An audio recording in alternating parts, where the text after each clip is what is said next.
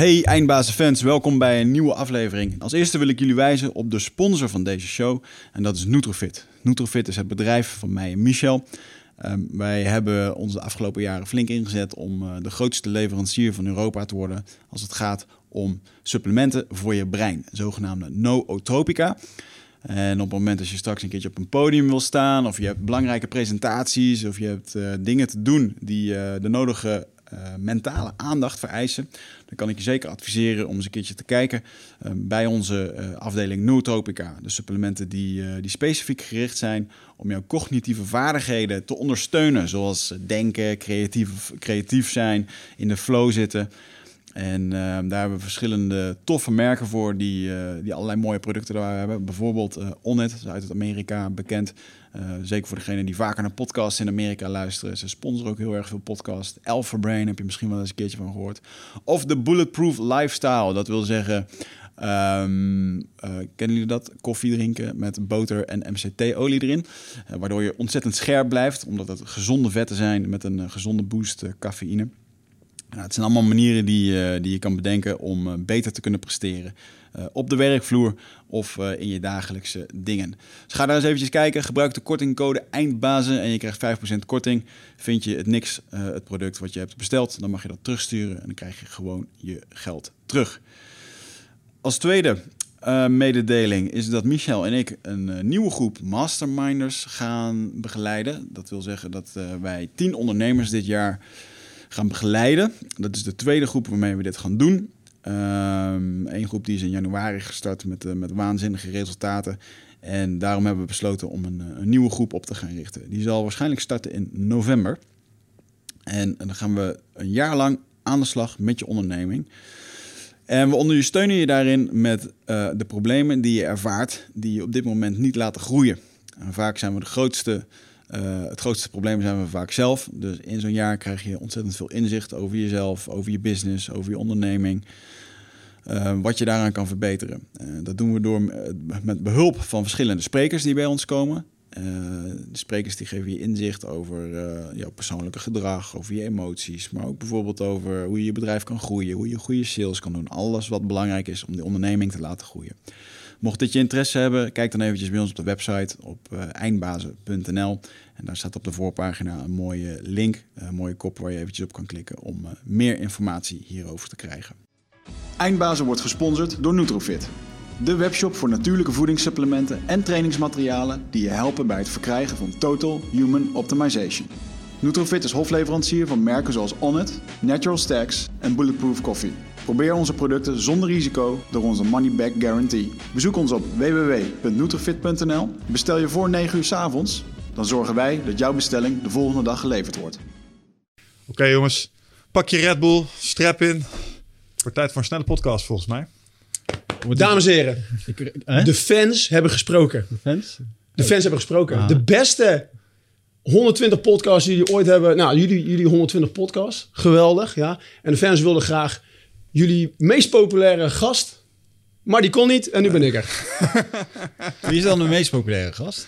Ik weet niet, maar ik ben het zeker niet. Jordan. Ja, ik denk Jordan Peterson nog steeds. Jan, maar van de Nederlanders, Jan Geurts. Van video's is het anders. Van video's is het inderdaad Jordan Peterson, Jan Geurts, Michael Pelagic. Ja, Michael. En ook een topscorer. Ik zei toch niet dat ik de meest favoriete was? Nee, jij kwam ook wel goed in de rating. Ah, ik wou net zeggen. Maar serieus, ik maak er nu een geintje over. 120. Dit, als het goed is, wordt het net iets te boven. Maar je hebt echt vreselijk goed gedaan. Dan ben ik echt serieus. Dat is echt geweldig. Sinds 3 jaar tijd. De laatste keer dat ik hier was. Is dat 3 jaar geleden weer? Ja, ja, december 2015. Nummer 23. Ja. Dat was nummer 23. En als het goed is, wordt dit. Dat is grappig, ja. Staat er nog in Deventer? Daar nog over. Ja, dit was een andere ervaring. Ja, dat was zeker een ervaring, ja. Wat jij net zei inderdaad. Jij moest toen weg. Ja, dat klopt. Ja, je had een date. Toen had ik een date, ja. Nu heb ik een kind. Van je kind, ja. Dat heb je gewoon goed gedaan. They got me, man. Nou, die date ging goed. Ja, nou, ja. Spoiler alert. Oh, ja.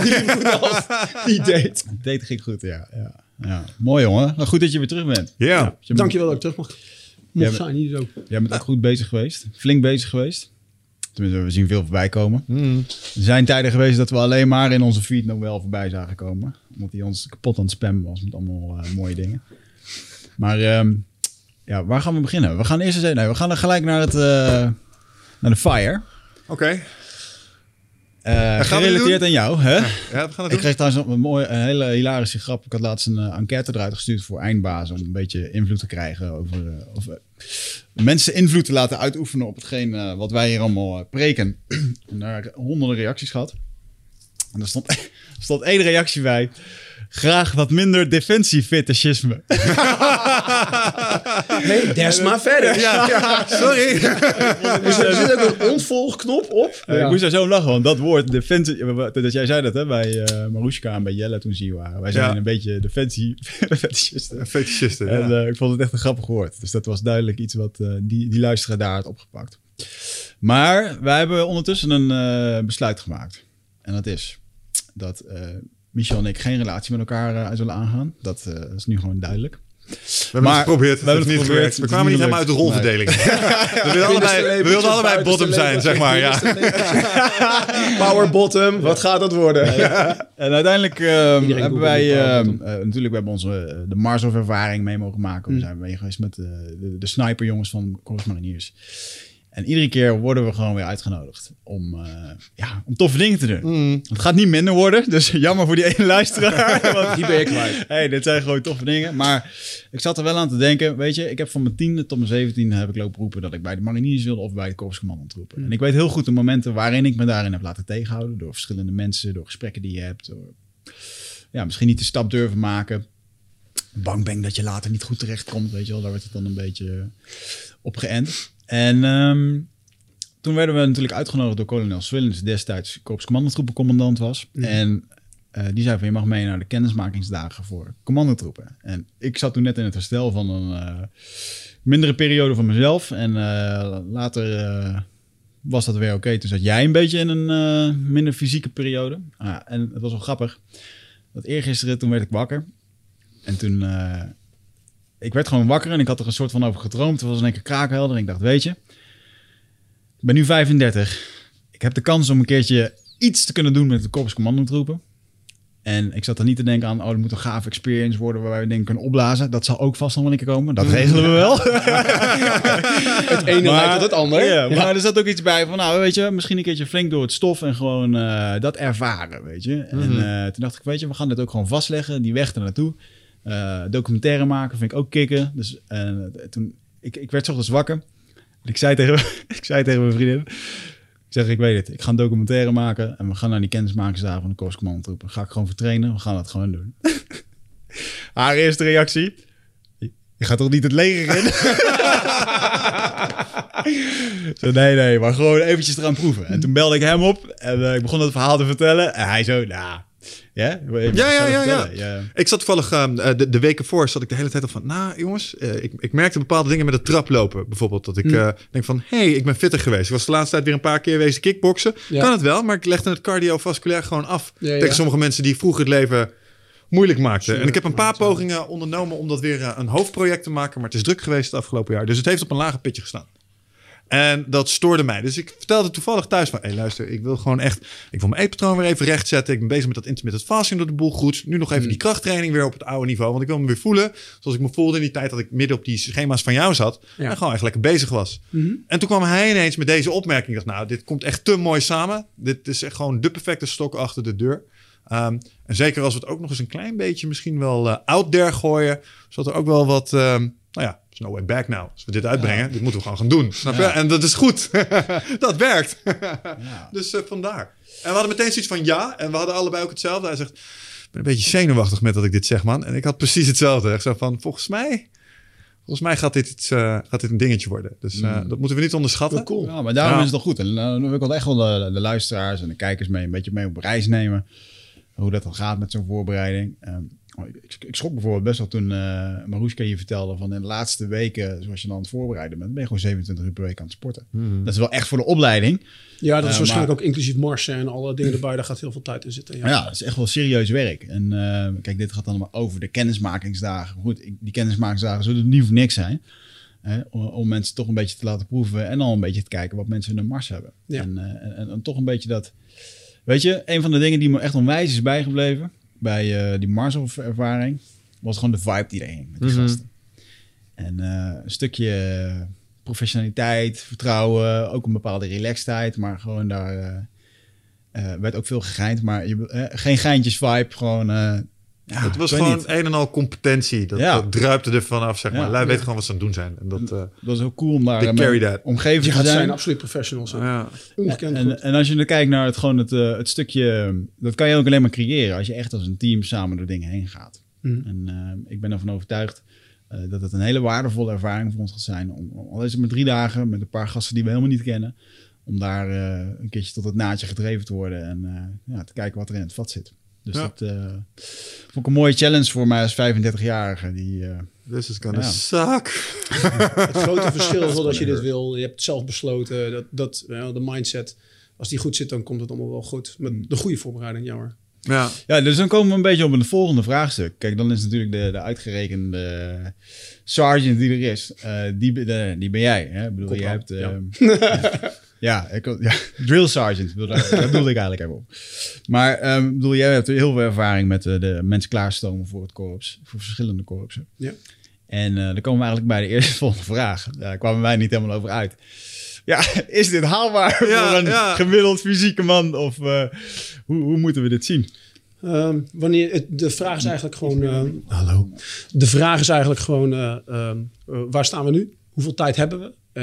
En hoe gaan we die tijd zo goed mogelijk invullen naast alle andere dingen die je doet. Dus ik zeg niet meteen ja of nee, want anders is er maar gewoon een beetje in het donker schieten. Dan weet je dat niet. Dus we zullen moeten testen en we zullen moeten kijken waar je nu staat, waar je naartoe wil. En wat ben je bereid om ervoor te doen, zeg maar. En dat is niet goed of slecht. Maar ja, kijk, ik kan 1 uur trainen op woensdagochtend om 7 uur. Dan gaat het een probleem worden. Ja. Maar je zegt, ik kan elke dag wel 1,5 uur trainen of 1 uurtje trainen of whatever. Ja. 6 dagen in de week, soms misschien 2 keer op een dag. En we hebben, zeg maar wat, 6 maanden, 9 maanden. En het beginpunt is niet al te belabberd. Ja, absoluut. Ja. Je moet ook onthouden dat je hoeft niet... Het zijn de kennismakingsdagen. Het is niet de eindoefening. Mm-hmm. Dus nee, dat zeker. Maar ik ben wel... we moeten dat ook nog opgooien bij Defensie. Want het is destijds aangeboden. Dus we moeten dit even heroprakelen. Maar ik ben ervan overtuigd dat dit goed... We hebben veel goede reacties gekregen op wat we doen. En ik ben ervan overtuigd dat we hier... dat zal wel inderdaad een 6, 9, misschien 12 maanden exercitie worden. Ja. Ik wil jullie heel graag helpen. Dat zou ik super vinden als jullie dat willen. Ik wil jullie graag helpen. Moet gewoon even weten wat onze timeline is. Hoeveel tijd we hebben. En dan we'll make it happen. Ja, goede shit. Ten eerste weten wij überhaupt wat ons gedurende die 3 dagen te wachten staat. Want jij hebt gekeken naar de toelatingseisnorm voor Corps Mariniers. En die was overeenkomstig of zo, zei je? Ik heb een donkerbruin vermoeden van wat de testdagen zijn, want ik heb ze zelf ook gedaan. Dus. Oké, en neem ons even mee door die...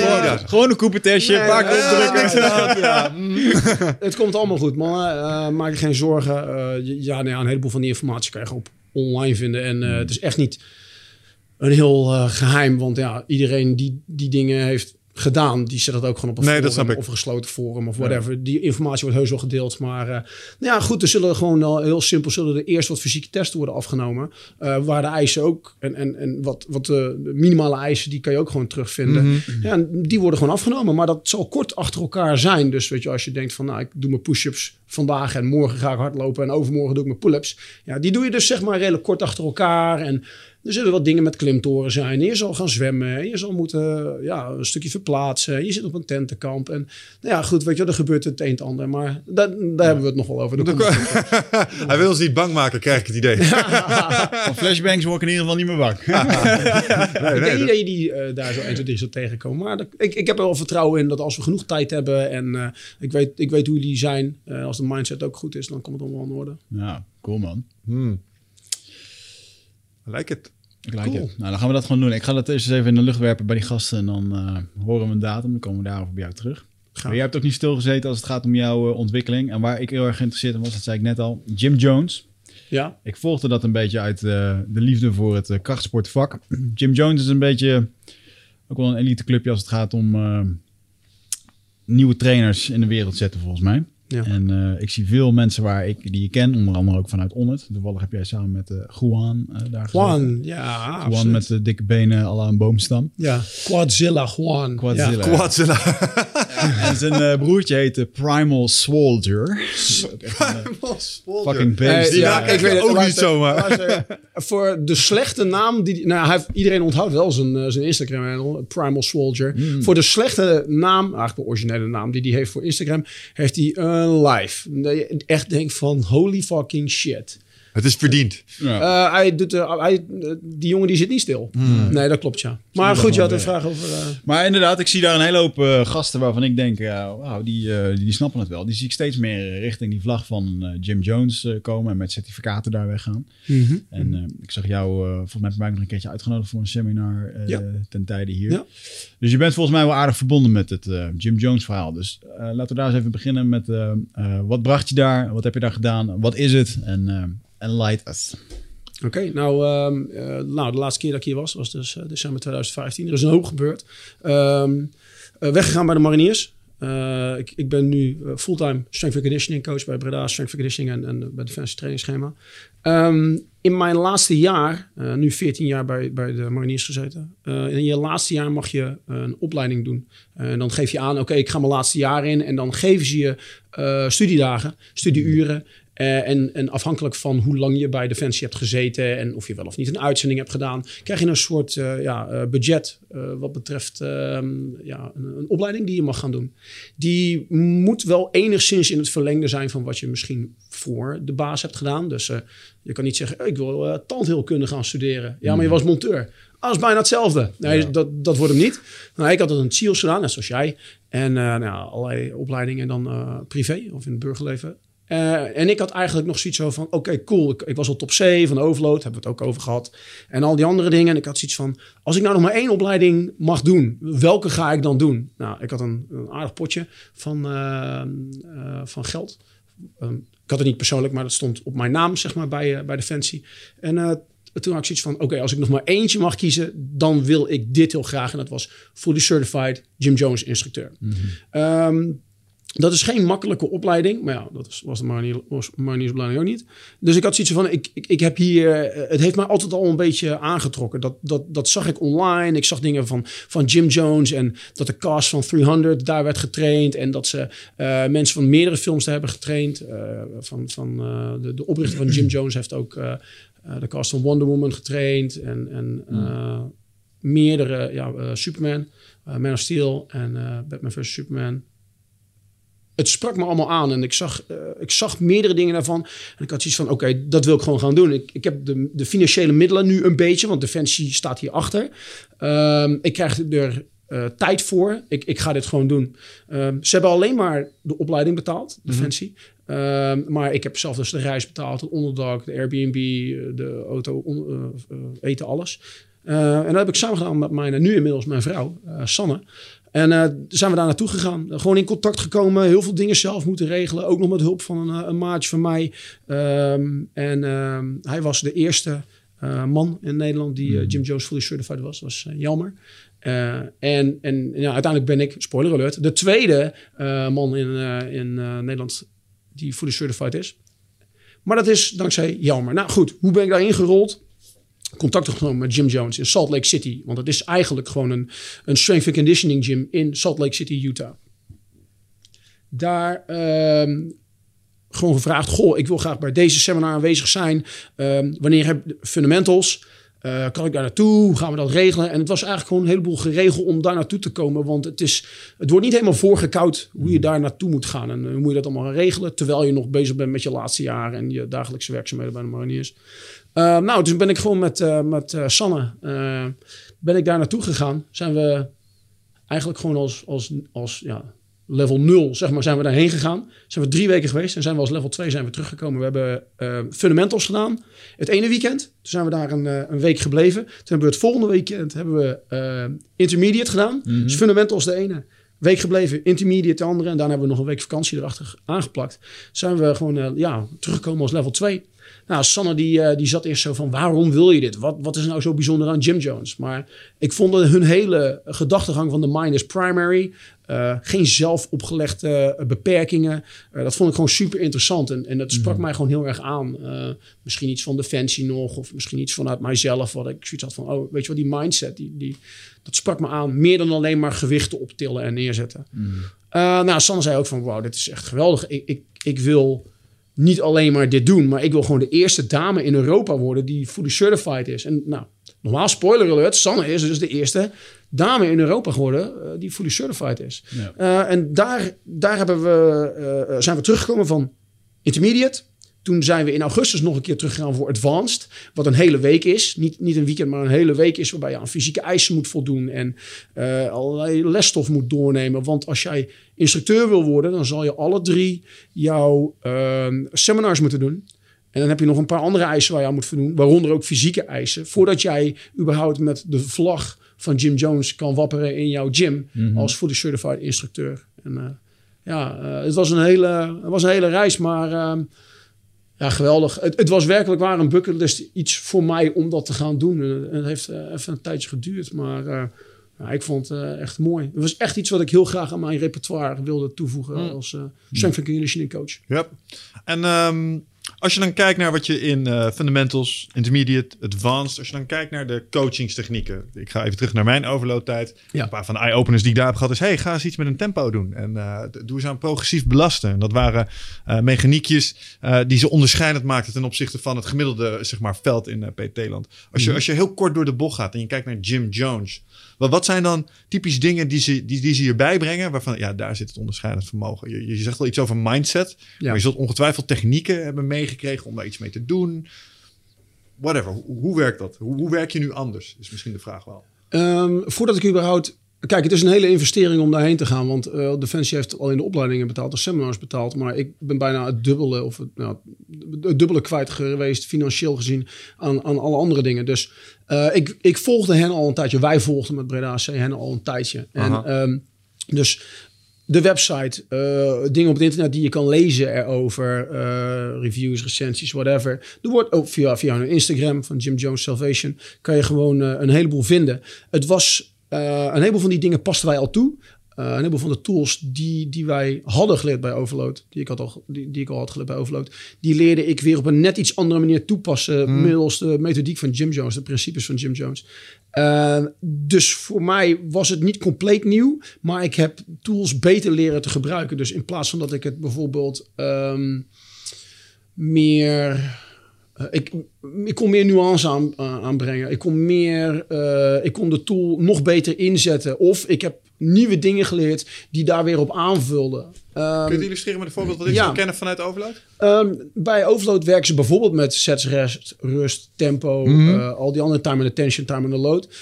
Bij Gym Jones doen ze dat op een iets andere manier. Ik zou zeggen, als je het heel kort door de bocht... maar dan doe ik... Dan ben ik het wel behoorlijk aan het slachten, de vergelijking.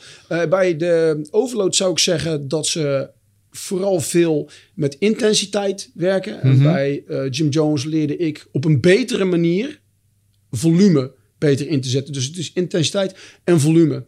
En doordat ik die twee op een andere manier leerde gebruiken, is mijn manier van coachen is wat completer geworden. En als je dan kijkt naar volume, ben je nu in staat om meer effect te bereiken met minder volume? Of ben je in staat om cliënten meer volume te laten genereren met minder trainingen? Waar zit het? Ik denk dat ik beter heb geleerd wanneer ik wat kan inzetten. Wanneer volume wat meer resultaat gaat brengen. Wanneer meer in bepaalde intensiteit wat meer resultaat gaat brengen. Dit klinkt echt super saai, ik snap het. Maar ik zou zeggen van... want geloof mij, als jij een van de coachings... of een van de fully certified instructor eisen is... 2 kilometer roeien, zo snel mogelijk. En dat is onder een bepaalde tijd. Bijvoorbeeld 6:50 is de tijd voor instructeurs. Ja. Nou, dus dat niet indrukwekkend als een roeier... Als jij een roeier bent, denk ik, 6:50, even. Als jij niet onder de 6,5 of onder de 6:20 gaat... dan zitten ze van, dag, hey, prutser, pannenkoek... ga maar even lekker daar op de roeier nog zitten. Yeah. Maar daar zit ook een intensiteit. Alleen, ik zou zeggen dat mijn kennis en ervaring... en mijn toolset, mijn gereedschapskist... is uitgebreid middels mindset, middels wat... ik nog niet bij Overload heb gehad. Dat heb ik wat meer bij Gym Jones gekregen. Maar ja, ik stond er natuurlijk ook voor open. Want ik wilde heel graag naar de Gym Jones opleiding. Maar als beginnend fitnessinstructeur heb je eigenlijk niet zoveel te zoeken bij Gym Jones. Ik denk het wel, maar ik denk het wel. Alleen ik denk dat het goed is om verder te leren. En ik denk dat Gym Jones een prima iets is om mee te beginnen. Alleen wat zij bijvoorbeeld ook doen om jou fully certified te krijgen, is je moet ook 1000 coachingsuren hebben. Dus dan heb je alle drie de opleidingen gedaan. Dus dan heb je je Fundamentals, je Intermediate en je Advanced gedaan. Daarna moet je aan de fysieke eisen voldoen. Daarna moet je nog je 1000 coachingsuren hebben. Je moet je programmering schrijven. En ja, dat moet je wel doen. Ja. Dus ik zou zeggen van het helpt wel als je al wat ervaring hebt. Dus en daarnaast is het natuurlijk ook zo, je moet naar Amerika. Hè? Je moet naar Salt Lake. Ja, het voorkomt ook een beetje het concept dat je straks een personal trainer hebt met een bierbuik. Snap je wat ik bedoel? Dus dat je walk the talk, weet je wel. Je komt er niet doorheen. Je wordt daar absoluut niet fully certified. Wellicht was dat in het verleden wat makkelijker. Het heeft een beetje te maken met het management wat daar toen destijds zat. En daar wil ik niks negatiefs over zeggen, want uiteindelijk vind ik dat het een heel stuk beter is nu. Maar je gaat daar niet je Gym Jones standard shirt ontvangen als jij niet ook daadwerkelijk, als ze niet hebben gezien, deze jongen is uit het juiste hout gesneden. Of deze dame is uit het juiste hout gesneden. Want de eisen zijn niet onmogelijk. Maar je gaat niet even binnenwaaien en die eisen er zo even uit gooien. Ik heb ook Juan gezien die echt zijn best moest doen voor zijn 2K row of zijn 2K ski. En Juan, daar heb ik... dat is een harde werker. Ja, dat zijn toch wel jongens die iedere dag in de sportschool hangen. En een hoop coachingen draaien inderdaad. Ja. Mooi. Ja, ik zou zeggen dat bij Gym Jones hechten ze heel veel waarde aan kwaliteit.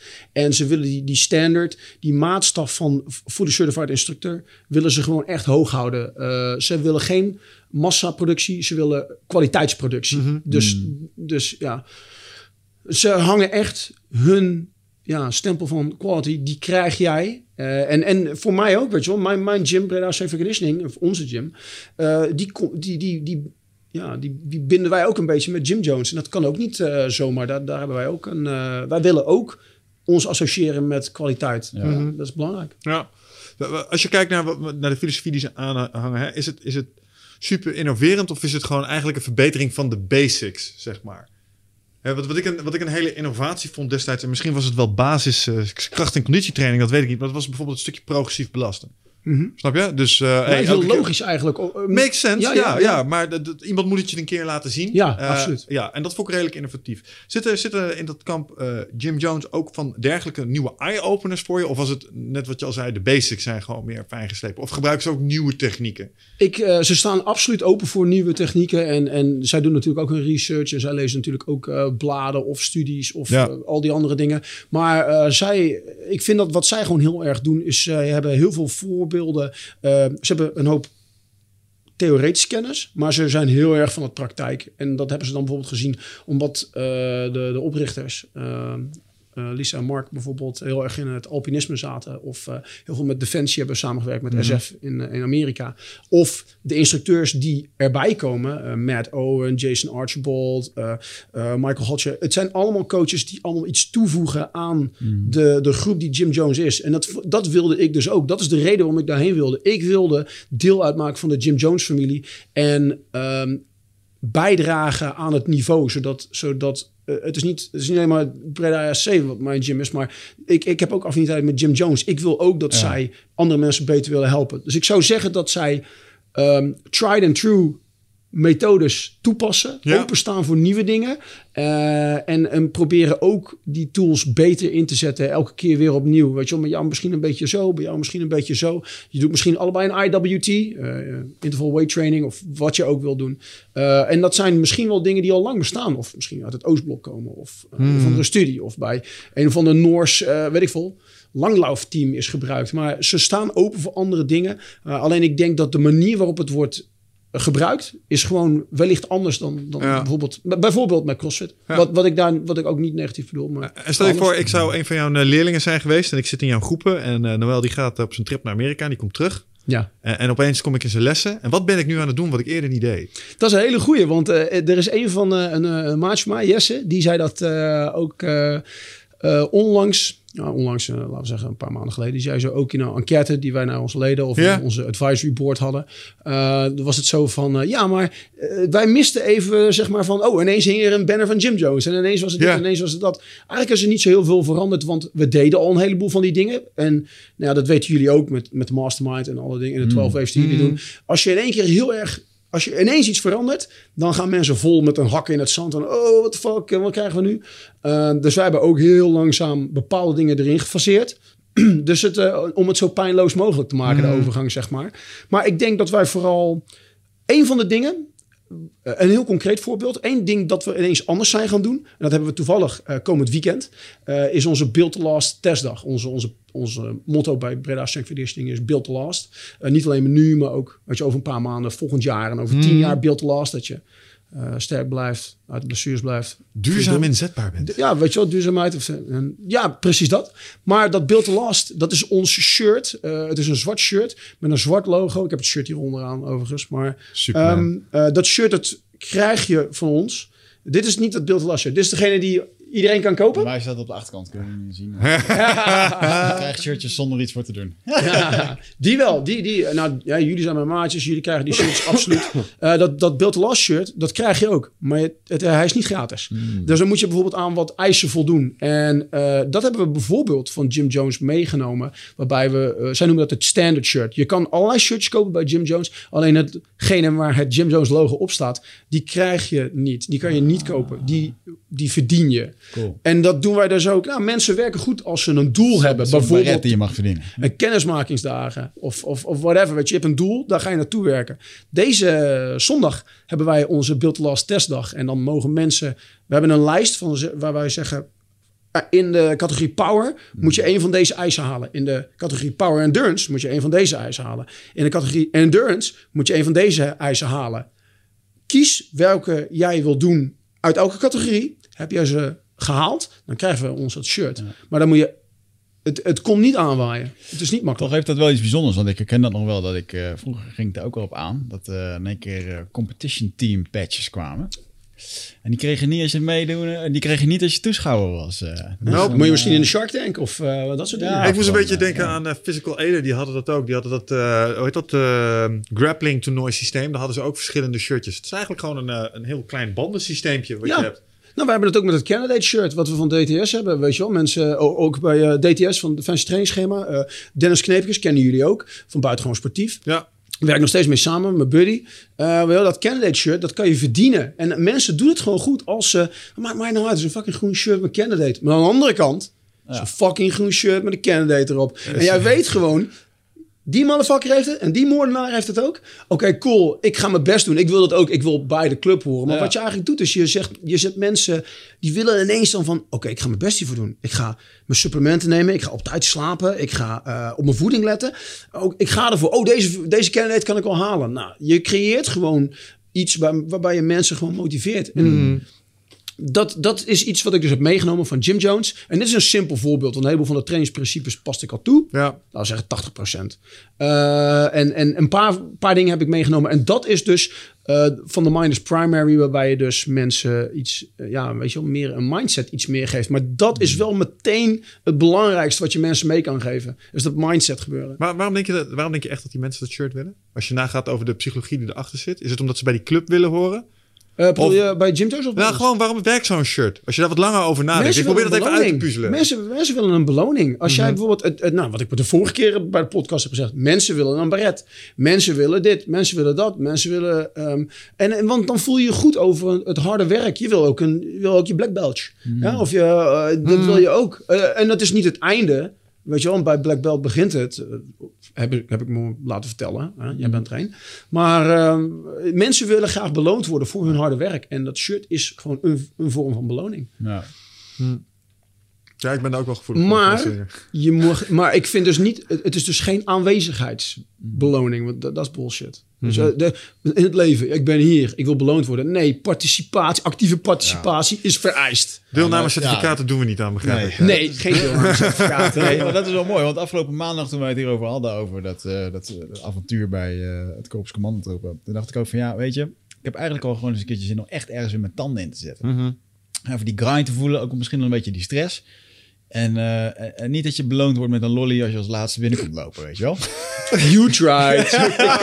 Goed gedaan, knul. Ga maar daar zitten. Hey, daar heb je een stroopwafel en wat chocolade. Well ja. Zal ik je een mooie anekdote vertellen dat ik vroeger, denk toen was ik een jaar of 8, denk ik, deed ik een beetje zeilen. Weet je wel, zo'n optimistje en zo. Ging ik ook naar Snake Week en zo. En op een gegeven moment was ik helemaal in het zeilen. Cool, man. Alleen, ik heb gewoon nooit echt begrepen hoe dat het nou precies werkte met dat wind in de zeil en met dat ding. En ik begreep dat gewoon niet. Mm-hmm. En dit kon je maar uitleggen. En sommige had van die gastjes die snapten dat als de wind op een bepaalde manier ging, dat je dan je dingetje, je stuurtje en je dingetje omhoog. En weet ik dan. Ik weet nog dat ik een keertje een rondje om de Maas, was nog een wedstrijd. En dat ik, nadat de laatste gefinished was, ik 3 uur later binnen ben gekomen en dat ik nog niet eens het af had gehad. Ik werd gewoon opgehaald met een bootje. Omdat ze zeiden van ja, kom maar gewoon, want het is nu al klaar, weet je wel. Dan moest ik zo'n kerel in zijn toren zitten, die moest dan de hele tijd kijken, weet je wel.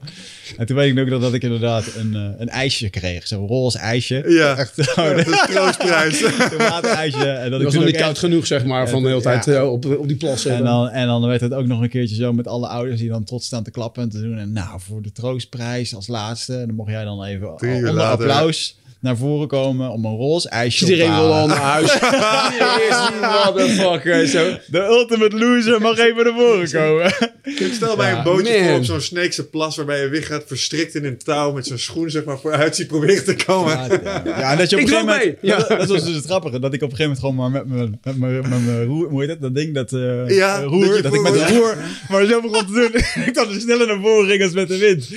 Ja, dat waren gare tijden, jongen. Ja. Fuckers, ze ben nog steeds boos over. Dit was niet daar komt de interne woede van. Let that shit go, bro. Ja, let that shit go. Ik kom hierbij de ware. Misschien moet ik hier binnenkort eens een keer een mushroom sessie. Een intentietje opzetten. Ja, mooi. Fucking boot. Een roze ijsje. Oké. Maar even kijken. Ja, die shit. Je mensen houden gewoon van een beloning. Nu wil jij je tanden daarin zetten. Iets anders. Nou, waarom zou je het niet met 35 kunnen? De kerstmarktsdagen. Luister. Ja. Ik geloof met wat jij al... Je hebt al de toewijding. Die kan jij opbrengen. Dat heb je ook voor je black belt gedaan. Bijvoorbeeld, weet je wel. Kan ook iets anders kunnen zijn. Toevallig heb ik enigszins een idee hoeveel werk je moet verrichten om een black belt te worden. Dus, en nu gebruik je dat als voorbeeld. Weet je wel, je had ook, weet ik van, gaan we dan je iets anders kunnen winnen of zo. Ja. Het is onder de honger, die had ik normaal echt wel met wedstrijden. Wedstrijden zorgden ervoor dat ik soms 2 keer per dag op mijn mat lag. Ja. Of dagelijks. En ik merk nu... de stok achter de deur is een beetje weg. En die had ik wel altijd gewoon nodig. Dus ook als ik niks in het vooruitzicht had, dan appte alles een beetje weg. En ik merk nu gewoon dat een soort van... voel ik me schuldig over, weet je. Maar als je dan verder kijkt naar die wedstrijden, waarom wilde je zo graag die wedstrijden doen? Ja, voor mij was dat een absoluut... Dat weet ik nu ik daar wat verder over ben. Voor mij was het heel erg belangrijk om die wedstrijden te doen. Het liefst te winnen. En dan vervolgens terug te komen bij je tribe, bij je team.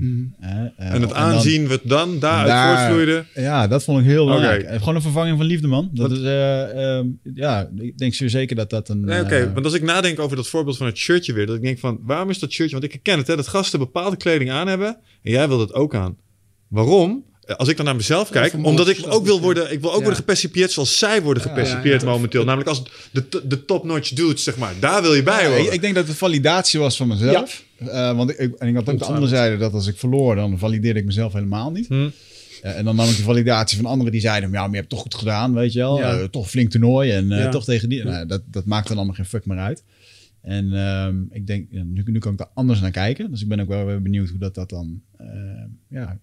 Hoe ik dat nu ervaar, alleen op een andere manier. Ik denk dat doelen stellen, gewoon ongeacht wat je... Ik denk dat doelen stellen keihard belangrijk is. Ik heb, dat doel voor mij was bijvoorbeeld Gym Jones Fully Certified. Ik heb daarna eigenlijk, heel kort daarna heb ik al gezegd... Oké, nu ga ik een ander doel stellen voor mezelf. En nu ben ik daar weer voor bezig. Was je nou weer met Ironman bezig? Ik word... 4 september, volgend jaar dus 4 september 2019, word ik 40. De vorige keer dat ik hier was, had ik het ook even over triathlon, wat ik had vroeger had gedaan. Maar ik had 2 keer het WK halve Ironman gedaan. Toen heb ik dat eventjes gelaten. Toen ben ik volledig de strength and conditioning kant opgegaan. Maar I haven't scratched that itch yet. En ik had zoiets zo van, ik wil voor mijn 40ste, dat ik mijn eerste... volledige Ironman doen. En dat wordt dan het Europees kampioenschap. Daar kan je je gewoon voor inschrijven. Voor die hoef je niet te kwalificeren. Maar je snapt natuurlijk, net zoals op het EK BJ... Daar komen geen pannenkoeken aan. Daar komen geen koekenbakkers. Nee. Of... Help even voor de mensen die niet precies weten wat een Ironman is. Wat ga je doen? Ironman is een merk triathlon. Zeg maar, je hebt ook Challenge. En dat is dan weer een andere organisatie. Net zoals UFC of One FC. Of je hebt gewoon iets anders. Of Bellator. Maar Ironman is een merknaam. En als we het over de Ironman hebben... hebben ze het over de hele afstand. De hele triathlon afstand. Mm-hmm. Dat is 3,8 kilometer zwemmen. Daarna 180 kilometer fietsen. Kom aan. En daarna komt het leukste. De marathon. Ja. Van 42,2 kilometer. Dus 3,8 zwemmen, 180 fietsen en 42,2 rennen. En ik weet nog, toen ik 18 was... toen heb ik volgens mij op tv iets gezien van Ironman. En ik denk dat heel de reden is dat ik ben begonnen met hardlopen toen. Toen rende ik 200 meter, was ik helemaal afgevlamd. En dacht van, dit is echt kut. Ja. Oh mijn god, hoe doen mensen dit? Nou, en toen ben ik gaan trainen. Toen ging ik uiteindelijk naar de fancy en al die dingen. Toen ben ik triathlon gaan doen. Ik had wat talent in triathlon op mijn niveau, zeg maar. Toen heb ik dat gelaten en nu heb ik zoiets van... Oké, ik word 40. Hoe cool is het voor mijzelf? Niemand geeft er een reet om. Maar ik persoonlijk geef er om. Ik wil dit. Ja. Ik wil mijn hele Ironman doen. Ik wil het in Frankfurt doen. Ik ben al een paar keer wezen kijken. En het is echt hartstikke mooi. Midden in de stad is de marathon. 4 rondes van 10 kilometer. Vreselijk. En op elke meter van die marathon staan mensen te klappen. En misschien is het een stukje validatie. Maar misschien is... Ik denk dat het gewoon iets is wat ik heel graag zelf... wil.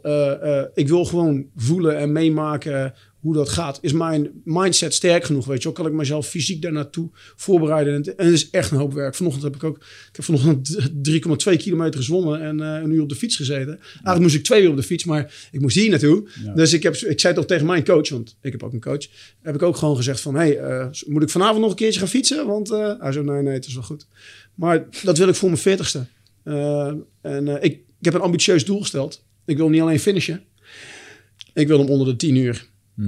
Voor jullie beeldvorming. Dat is de volledige. De volledige Ironman. Het is allemaal in 1 dag. Tering, jongen. Het is, ik geloof om 7:15 gaat het kanon af. Of 7:15 gaat het kanon af. En dan is het 3,8 zwemmen, 180 fietsen en 42 rennen. 42,2. Maar ik wil het onder de 10 uur doen. Dat is mijn doel. Het moet natuurlijk allemaal goed gaan op de dag zelf. Want er gebeurt een heleboel op zo'n dag. Mm-hmm. Je kan bijvoorbeeld bij het zwemmen al een knie of een elleboog in je gezicht krijgen. Of een hiel. Je kan met het fietsen kan je een lekker band krijgen. Of je kan aan worden gereden. Nou, dat zal niet heel snel. Maar je weet maar nooit. En met de marathon. Nou, ik weet niet of je wel eens een marathon hebt gelopen, maar er kan een heleboel fout gaan bij de marathon. Dat betekent een uur zwemmen. Ik wil binnen een uur uit het water zijn. Om en nabij. Dan betekent dat 5 uur fietsen. Om en nabij. En dan betekent het een marathon van 4 uur. Dan moet ik ergens nog tijd hebben voor de wissels. En dan, dat is alles. Dat zit nu onder de 10 uur. Nou, klinkt heel realistisch als je het zo schetst. Zo'n mansport, hoor. Ik weet nog wel dat... ik had vroeger een leraar op de basisschool die deed dat. En die had dan ook zo'n... ik weet nog dat hij zo'n heel tof sporthorloge had. En dat was van Ironman. En dan praat je dus over... Dit is van Garmin. Maar shout-out to Garmin. Ik wil graag gesponsord worden door Garmin Nederland, alsjeblieft. Je gaat nu bijna over 25 jaar geleden. Ik ken het. Het merk bestaat nog steeds. En het zijn nog steeds goede horloges. En hij was ook echt een fit triatleet ook en zo. En dat is allemaal wel bijgebleven. En... toen ik in Australië woonde, in Bondi Beach, had je van die lifeguards. Waren fitte jongens. Triathlonschoten. Waren vaak aan het trainen voor je Ironmans. Ja. En dat waren wel zo'n mansport.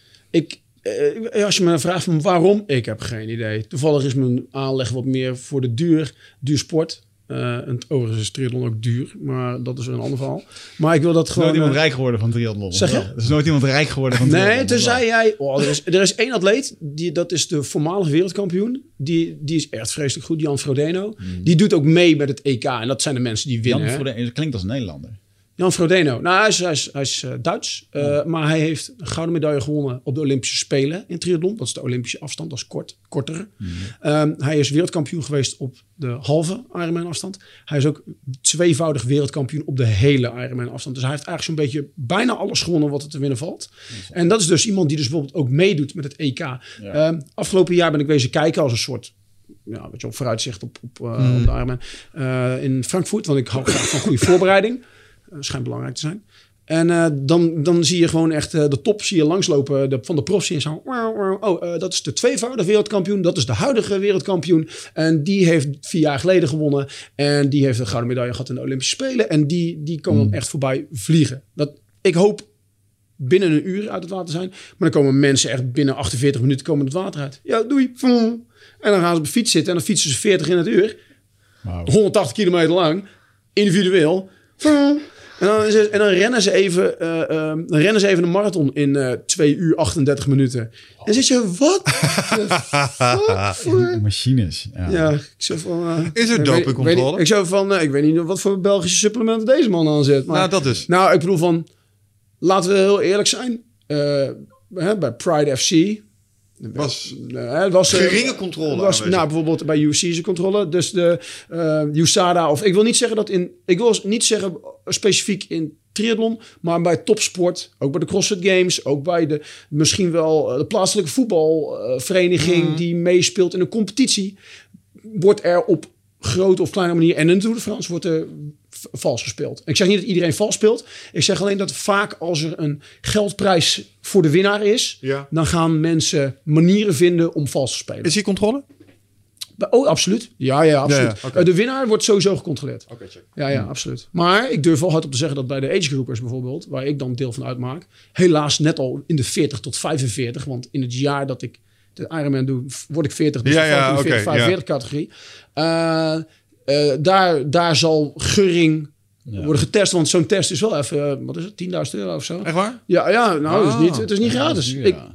Ik heb bijvoorbeeld ook voor voorbereiding op Ironman, neem ik mijn supplementen, magnesium, visolie, vitamine D, al die dingen. Maar ik doe ook bloed. Ik laat ook mijn bloedwaarde controleren door mijn arts. Mm. Weet je wel? En dat is ook niet... Ja, daar moet ik ook gewoon voor betalen. Niet €10.000. Mm. Nee. Dat is gelukkig. Na zo'n Ironman-event moet je eigenlijk gewoon aan testosterone replacement therapy om te herstellen. Naarmate je ouder wordt is TRT misschien wel... Sowieso wel fijn, ja. Maar mijn triathloncoach bijvoorbeeld, shout-out naar Evert Scheldinga. Dat is de huidige Nederlands kampioen middenafstand en lange afstand. Ik heb vandaag nog contact met hem gehad. Ik heb best veel contact met hem. Hij helpt mij met trainen en voorbereiden. Hij heeft Ironman Frankfurt ook gedaan. Mm. Zijn PR is 8 uur 4 minuten. Dat is echt heel snel. De allerbest van de wereld gaan onder de 8 uur. Dus. Ik zei niet dat Evert niet een van de top van de wereld is. Maar als jij 8 uur 4 doet, dan ben je erg fucking snel. Mm. En hij is ook echt een van, nou, ik durf wel te zeggen, eigenlijk Nederlands best triatleet. Ja. En prof triatleet. En hij coacht ook nog heel goed. Dus Evert, dankjewel tot zover. Please don't kill me. Als je hier nou op voor gaat bereiden. Ik zat laatst een keer te kijken naar onze vriend Conor McGregor. Ja. Die heeft ook het McGregor fitness systeem wat hij heeft opgezet volgens mij. Maar wat daar volgens mij een basiselement is wat hij ook zelf voor zijn eigen training gebruikt. Is dat hij heel veel verschillende dingen doet. Zoals fietsen, zwemmen, hardlopen. Als je hem ziet voorbereiden voor zijn partijen. Gewoon puur om die cardio omhoog te krijgen. Cardio-base, ja. En is dat voor dit ook verstandig? Dat je niet alleen maar gaat fietsen en hardlopen, maar dat je ook andere dingen moet gaan doen? Ik train op het moment... Ik zeg niet dat dit een goed idee is voor iedereen. Nee. Want ik heb de reden waarom ik Evert vraag als mijn triathloncoach is, ik heb ervaring voor de halve afstand. Mm-hmm. Maar mijn kennis houdt op verder dan dat, want ik heb dat nooit eerder gedaan. Ja. En nu kan ik natuurlijk wel met strength and conditioning en programmering kan ik het wel een beetje uitpuzzelen. Maar aan de andere kant, ik schrijf ook programmering. Nou, strakjes ook voor jullie, voor je voorbereiding, maar voor mijn personal training en voor de mensen bij de gym. Mm. Dus op een gegeven moment merkte ik van, wow, ik moet nu gaan trainen. Shit, maar ik heb mijn eigen programmering nog niet geschreven, want de business gaat voor. Dus ik heb ook gewoon gezorgd, en dat ontzorgt mij ook. Ik wil graag door Evert gecoacht worden. Nou, een goed gesprek met hem gehad. En de training die ik doe, dat is nu tussen de 10 en de 12 uur per week. En dat is dan sommige dagen 2 keer per dag trainen. Bijvoorbeeld vandaag zwemmen en fietsen. Dinsdag is ook zwemmen en fietsen. Woensdag is interval, hardlopen. Maandag is bijvoorbeeld interval en krachttraining. Want krachttraining, en dat is wat ze bij Gym Jones ook zeggen. En dat is... alle energiesystemen moet je trainen. En training is voorbereiding op het echte werk. Dus je wil je krachttraining ook doen. Dus ik doe zwemmen, fietsen, hardlopen, krachttraining. En wat nog veel belangrijker is, naarmate je ouder wordt, wat veel belangrijker is, je herstel, je recovery. Dat is 50% van de succesformule is je herstel. Ja. En dat kunnen supplementen zijn. Vanavond ga ik, dit is geen uitnodiging, ga ik in een Epsom bad. Ja. Jammer joh. Maar dat is gewoon heel belangrijk. Ik geloof dat jullie ook Epsom verkopen. Komende vrijdag worden er weer een paar 100 zakken geleverd. Dus, klopt. Ja. Ik voor drukke baasjes, en dan bedoel ik niet druk qua tijd, nou misschien ook wel, maar luister zoals jij en ik. Hoog in het energieniveau. Ja. ADHD. Als je het kan sturen, you're fine. Maar als je all over the place ADHD'ers, bent... functionerende ADHD'ers. Zou ik echt wel aanraden. En dat raad ik heel veel mijn PT-cliënten ook aan. Ik train een BJ-atleet. Ik train een triatleet die ook naar de Ironman van Frankfurt gaat. En die raad ik aan om een Epsom bad te nemen. Gewoon eens per week. En verplicht jezelf gewoon van... Oké, ik heb hard getraind. Nu ga ik ook hard ontspannen of hard herstellen. Ja. Ga gewoon met je blote billen gewoon in een... dat is meestal handig voor een bad. In een bad zitten, 45 minuten. Dat is weer het. Ja. En dan zit je gewoon met het Epsom zout in een gloeiend heet bad. Dat is wel een hele belangrijke die je zegt. Want ik heb er veel onderzoek naar gedaan voordat we dit in de shop stopten. Ik denk dat een hele hoop... Tenminste, dat is mijn mening, want het is nog steeds niet helemaal bewezen. Maar uiteindelijk is het natuurlijk... Hoe vind je zelf dat het werkt? Nou, we zijn allemaal eens dat het werkt. Maar wat ik heb kunnen vernemen van wetenschappelijk onderzoek... is dat het wel even tijd nodig heeft voordat je lichaam het zou kunnen opnemen. En dat heeft er vooral mee te maken met de hitte van het bad en tijd die erin zit. Dus 45 minuten... Ik zeg 45 minuten, telefoon wegleggen. Voor mij zet je wat muziek op of al vind je het moeilijk om te ontspannen... Voor mij ga je fucking YouTube kijken of whatever. Dus ga je een documentaire kijken, maar sit your ass down, 45 minuten... en doe het gewoon elke week. Je moet niet haasten om te ontspannen, maar plan het in. Ik heb vanavond toevallig geen PT-cliënten. Dankjewel Dennis dat ik even kon schuiven. Die heeft, hij weet het nog niet, overigens, Dennis. Hij weet het nog niet, want tegen de tijd dat deze podcast uitkomt... dan weet hij dat. Dan weet hij dit wel. Maar ik ga Dennis hoogstwaarschijnlijk sponsoren. Ja. Hij wordt mijn eerste gesponsord atleet. Leuk. Voor BJ. Maar Dennis, dankjewel dat ik even kon schuiven. Hij zit straks in de gewone les en ik ga... nu vanwege deze podcast moest ik met hem schuiven. En dan vanavond, vlak voordat ik ga slapen... echt misschien rond een uurtje of 9 pas... dan ga ik nog een uur in een Epsom bad zitten. Ja. En dan... ik heb voor mijn gevoel... dat ik beter kan slapen. Met dit horloge toevallig kan ik ook mijn nachtrust in de gaten houden. Hoeveel ik beweeg, remslaap, diepe slaap, al die andere dingen. En ik heb gemerkt dat mijn remslaap langer is... naarmate ik in een Epsom bad heb gezeten. En dat heeft waarschijnlijk te maken met de extra magnesium... en dat kalmeert en weet ik veel wat. Ja, interessant man. Hey, if it's stupid and it works, it's not stupid. Precies. That's true.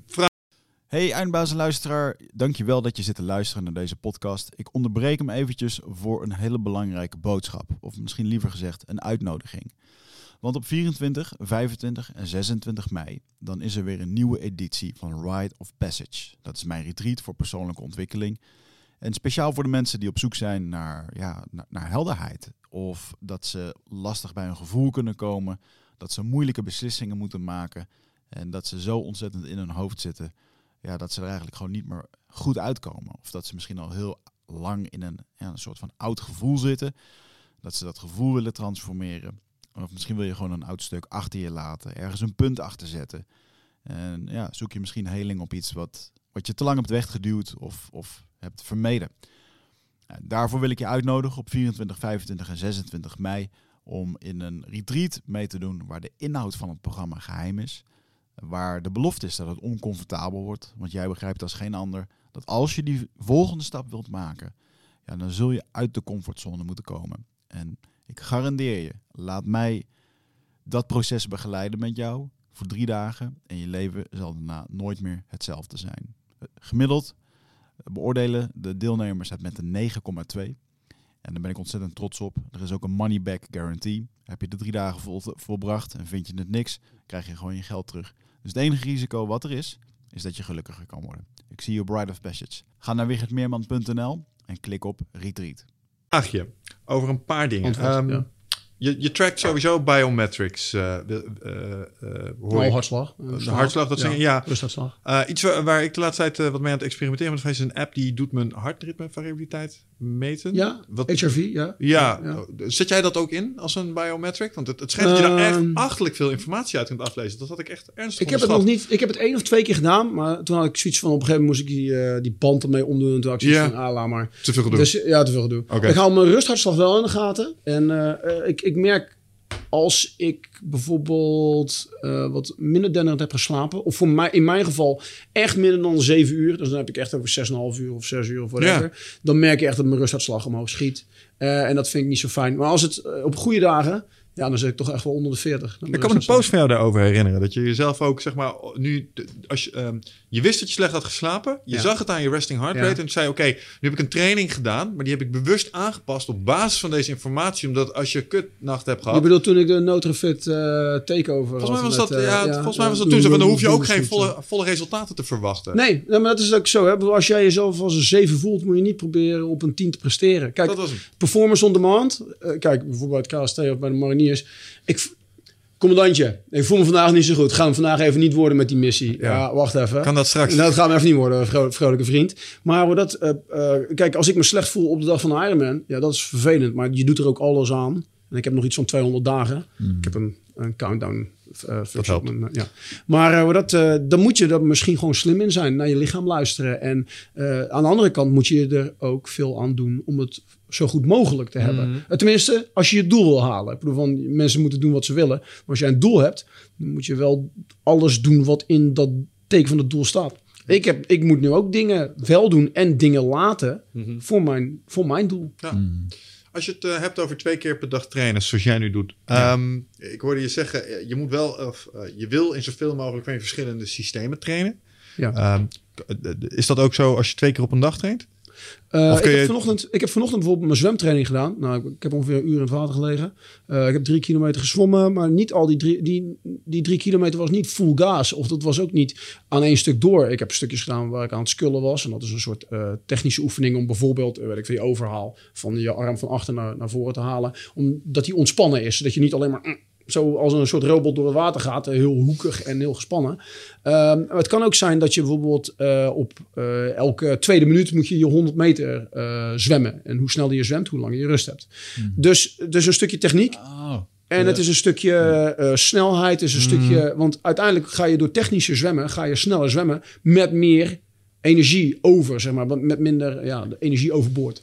Maar mijn fietsen bijvoorbeeld vandaag was eigenlijk 2 uur fietsen, maar ik heb 1 uur gefietst, alleen de kern gedaan in dit geval, warming up, niet overslaan. En daarna elke 5 minuten moest ik aan het einde van die 5 minuten moest ik 20, 25 of 30 seconden een sprint trekken, zo snel mogelijk. Dus dan heb je en je duur en je hebt je sprint erin zitten, dus dan train je eigenlijk een heleboel van die energiesystemen. Ja, dat snap ik. Maar dan ga je, zeg maar, dan heb je ochtendtraining gehad en dan kun je 's avonds rustig nog een keer trainen. Ja, als je maar wel eet en wel zorgt dat je energie... Ja, je moet wel... moet je niet daarna ook... En zoals ik al eigenlijk net zei, weet je, dit is hoe ik nu train. Raad ik dat iedereen aan? Nee, absoluut niet. Maar daar werk je naartoe. Als jij kan niet... iemand die nu met BJ begint, of iemand die nu met muay thai met kickboksen begint, die kan niet ineens, weet ik veel, de beginners en de gevorderde les in 1 keer meedraaien. Nou, dat kan misschien 1 keer. En dan wordt hij misschien wakker in de... spoedeisende hulp. Ja. Waren we dat met overtraining of heeft de schenen tegen zijn hartjes aangehad? Ja. Ja. Nee, maar ik zit te denken, dus als je na een training loopt, bijvoorbeeld voor KCT wil toewerken, waarbij je weer 16 tot 20 tot misschien wel wat Marouska zei, 27 uur per week aan trainingstijd wil wegstouwen. Dan heb je 2 trainingsmomenten op een dag nodig waarschijnlijk. Ja, dat hadden ze bijvoorbeeld ook voor Gym Jones, Advanced. De eisen zijn niet mild als jij fully certified wil worden. Nu haak ik daar even op in. Maar daar werd het ook gewoon op een gegeven moment... niet echt aangeraden, maar ze laten hier gewoon... Oké, dit zijn de eisen. Je moet kijken waar jij nu staat. Train jezelf er maar naartoe. Ik heb maar eigen programmering geschreven voor Gym Jones Advanced... om aan die eisen te doen. Ook voor Sanne. En hebben we met z'n 2 getraind. En sommige dagen deden we bijvoorbeeld echt een hele heftige intervaltraining. En dan deden we s'avonds weer niks. En soms dan deed je de zware training 's ochtends... en dan deed je accessory work s'avonds. Bijvoorbeeld, ik weet niet veel. Dat kan, ik zeg maar wat, hè. 100 Romanian deadlifts zijn met een kettlebell 24 kilo. En dan doe je dan 5 sets van 20 of whatever. Ik zeg niet dat je dat moet doen. Ik zeg, wij hebben dit gedaan als 1 klein puzzelstukje van de grote puzzel. En als je dan kijkt naar je rustcyclus, zeg maar, klassiek is zeg maar, oké, je doet je prikkel, daarna gaat je periode van herstel in, je vermogen is wat lager, op een gegeven moment ga je richting je overcompensatie, je vermogen ligt nu hoger en je gaat nu weer trainen. Als je 2 keer op een dag traint, wordt die, zeg maar, die vermogensdip dan ook dieper, maar uiteindelijk je overcompensatie ook weer groter. Dus word je sterker door die twee. Ik denk dat je een beetje overanalyseert. Ik zou gewoon zeggen van het zwaartepunt ligt bij 1 training. Ja, oké. Full gas. Of op standje 8 van 10. Ja. En een andere training is gewoon misschien wel bewegen of om te herstellen van de training, weet je wel. Ja, maar je gaat niet twee full force intervaltrainingen op een dag pakken. Nee, dat zou best wel heftig zijn. Ik denk dat meer is niet altijd beter. En iets als bijvoorbeeld, 's ochtends pak je krachttraining, 's avonds pak je... Ik weet dat jij het ook tijd gaat, je jiu-jitsu of je kickboxles. Ja, bijvoorbeeld. Ja, oké. Dat zou je bijvoorbeeld kunnen doen, maar je moet gewoon inderdaad kijken. En daarom is triathlon in dat opzicht zo lastig. Want het is summerfietsen, hardlopen, het is krachttraining, het is herstel. Ja. Het zijn echt 3 sporten die eigenlijk veel van hetzelfde energiesysteem gebruik maken. En je moet heel slim zijn met hoe je dat allemaal indeelt. Dus het is eigenlijk, in dat opzicht is triathlon niet heel makkelijk. In dat opzicht is krachttraining wellicht wat makkelijker. Tenzij je misschien echt gaat trainen voor een powerlift meet of dat soort dingen, weet je wel. Maar dat is nog, weet je wel, het is niet zo'n ik doe maar wat, want dan gaat het meestal niet goed. Nee. Maar weet dus waar ligt de nadruk voor je training. Kijk, als ik heb bijvoorbeeld voor Gym Jones heb ik elke dinsdag heb ik mijn 2 kilometer test gedaan. 2 kilometer roeien. Echt gewoon full gas op verschillende manieren. Strapless, stiff legs, met de demper hoog, met de demper laag. Van alles en nog wat. Expres de eerste 1000 meter rustig en de tweede 1000 meter snel. Maar wat ik ook deed, en dan was dat de nadruk op dinsdagochtend. Maar wat ik bijvoorbeeld ook deed de rest van de week, was bijvoorbeeld een rustige 2 kilometer als warming-up en een rustige 2 kilometer als cooling-down. En dan zit je zoveel op die roeier en dan leg je gewoon de nadruk bij de andere sessies misschien op iets anders. Maar dinsdag was het dan bijvoorbeeld 2 kilometer full gas. Ja. Overigens, als iedereen denkt van 2 kilometer, misschien moet je dus gewoon testen. Gewoon, weet je wat? Gewoon een keertje doen. See what happens. Ben je een kotsertje? Goed, anyway. Het is 2 kilometer. En dat is echt... ik bedoel, ik wil niet verheerlijk of zo. Want bij Gym Jones gebruiken ze graag de skierg en de roeier. Maar omdat dat schermpje, dat zit echt in je gezicht. En je kan gewoon niet ontsnappen. Je kan bijvoorbeeld de kettlebell swing kan je een beetje tot halverwege doen. Oh, lekker belangrijk. Ja, het was compleet een lockout. Maar... dat schermpje, dat zegt echt, dit is je split. Je roeit nu 1,40. En nu roei je 1,50. En nu roei je 2 minuten. Het gaat niet zo goed. En bij elke stroke zie je dat. En de moed zakt je alleen maar verder in de schoenen. En het is zo'n mindfuck. Mm. Ik had dat ook. Ik moest die... en dan zit je bijvoorbeeld ook in zo'n Salt Lake. Dan staan die mensen om je heen te kijken. En Salt Lake is op hoogte. En dan hebben ze de begrenzer eruit gehaald. Dat klinkt heel raar, maar bij die demper, bij die roeier. En dan zit je echt zo van... ik ben helemaal naar de kloot en ik moet nog 1000 meter. Hmm. En één ding wat ze niet accepteren bij Gym Jones... is dat als je stopt. Dat mag Don't niet. Fucking quit. Nee. Al ga jij piepend en krakend... maar jij gaat niet afstappen en stoppen. Nou, dat gaat niet gebeuren. Dat is een hele snelle manier om geen instructeur te worden. Oké. Ja. Dus thank for playing, bye. Ja. Breng me wel bij het stukje waar je het al een paar keer over hebt gehad. Mindset. Ja. Maar mindset is natuurlijk een super breed begrip. Ja. We raken hier volgens mij een eerste principe aan van Gym Jones. Namelijk, we stoppen niet. Bijvoorbeeld, ja. Want dan ben je jezelf aan het vertellen... het is oké om te stoppen. En kijk, tenzij je been breekt of whatever. Zo, je moet niet ten koste als doorgaan. Oh, dat was bij een kleine Freudiaanse verspreking. Doodgaan. Kijk, veiligheid is nog wel belangrijk. Mm-hmm. Maar als je zegt van, ik kan niet meer, ik ben moe, ik moet bijna overgeven... gewoon doorgaan met roeien. Ik heb mijn 2 kilometer ijs daar ook gedaan. Ik moest bijna kotsen. Ik zat op de roeier. Dan zat ik echt zo die braakneigingen. En ik zag geel en groen en al die dingen. Maar ik heb het ook gewoon afgemaakt. Ik zeg niet dat kotsen oké is. Maar, of dan van je moet trainen dat je kotst. Dat zeg ik niet. Maar ze willen wel, ook al haal je het niet meer. Je gaat wel finishen. Mm-hmm. Dat is bijvoorbeeld iets met mindset. Ja, als je iets wil, dan zou je er echt aan moeite voor moeten doen. Ja. Wat is dat ding waarbij ze... een beweging dat is een skier. Dus je hebt zeg maar een roeier, een rowerk van Concept 2. Dat is het merk dan. Zij gebruiken graag de beste roeiers, de beste skiers. Nou, Concept 2 is volgens mij de enige die ook een skierg maakt. Maar een rower is dus zeg maar roeien en je heup openen. Maar een skierg is zeg maar je heup sluiten naar beneden. Ja. Het wordt gebruikt door bijvoorbeeld langlaufteams of skiteams om daarmee te trainen. Het is alsof je een soort met een springtaar op de grond zou slaan. Nee, je kan het vergelijken met... het is een combinatie tussen een kettlebell swing, je heup openen, dat is het bovenste gedeelte. Of het omhoog komen, het openen van je heup. Dan heb je nog het sluitende gedeelte. En dat lijkt een beetje op zo'n slambal. Dat je zo'n zware bal hebt die je op de grond... Maar hij heeft aan twee kanten weerstand. Ja, het zijn twee individuele koorden die je het handigste is tegelijkertijd naar beneden trekt. En wij hebben er bij Breda AC ook twee staan. Wij gebruiken ze heel graag op Fuck You Friday. Ja. Fuck You Friday. Dat klinkt als een leuke dag. Dat hebben we bijvoorbeeld ook van Gym Jones meegenomen. Lactaatdag klinkt dat. Nou, ja. Fuck You Friday is onze meest populaire les. Het is ook de meest pittige training die we gaan doen. En wij schrijven de programmering op het bord bij Breda AC per week en wat we gaan doen, zodat mensen kunnen zien, oké, deze les dit en dit. Voor het bord kunnen staan, kijken wat er op het programma staat en zeggen, fuck it, ik ga naar huis. Maar er blijft heel onheilspellend, één kolom blijft leeg. Dat is in rode letters FYF. En dat is dus Fuck You Friday. En dat is onze meest populaire training eigenlijk voor vrijdag om 5:00. En dan wordt het echt gewoon van, oké, wat gaan we doen? Ik heb geen idee, maar het wordt vast vreselijk. En het is echt een soort tegenhanger van wat we doen de rest van de week. En wat we heel vaak doen is, en dit is hoe wij mindset versterken daarin. Je weet niet wat je gaat doen. Oké, ik weet niet wat ik ga doen, maar ik ben er klaar voor. Weet je wel? Sommige mensen zijn soms wel eens nerveus voordat ze aan FYF beginnen. Maar dat is niet erg. Ze komen wel. Dat is al de eerste stap. Je accepteert, ik weet dit niet, maar ik ga het wel doen.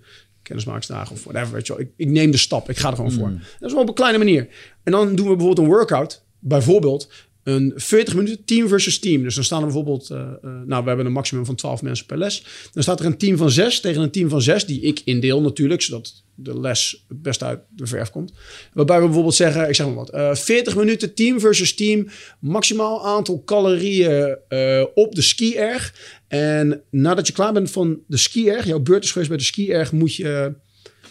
moet je nog een farmer's carry doen van 25 meter met een kettlebell aan één hand. Daarna, als je dat hebt gedaan, mag je weer aansluiten bij de groep. Want de groep is bezig om dat andere team te verslaan.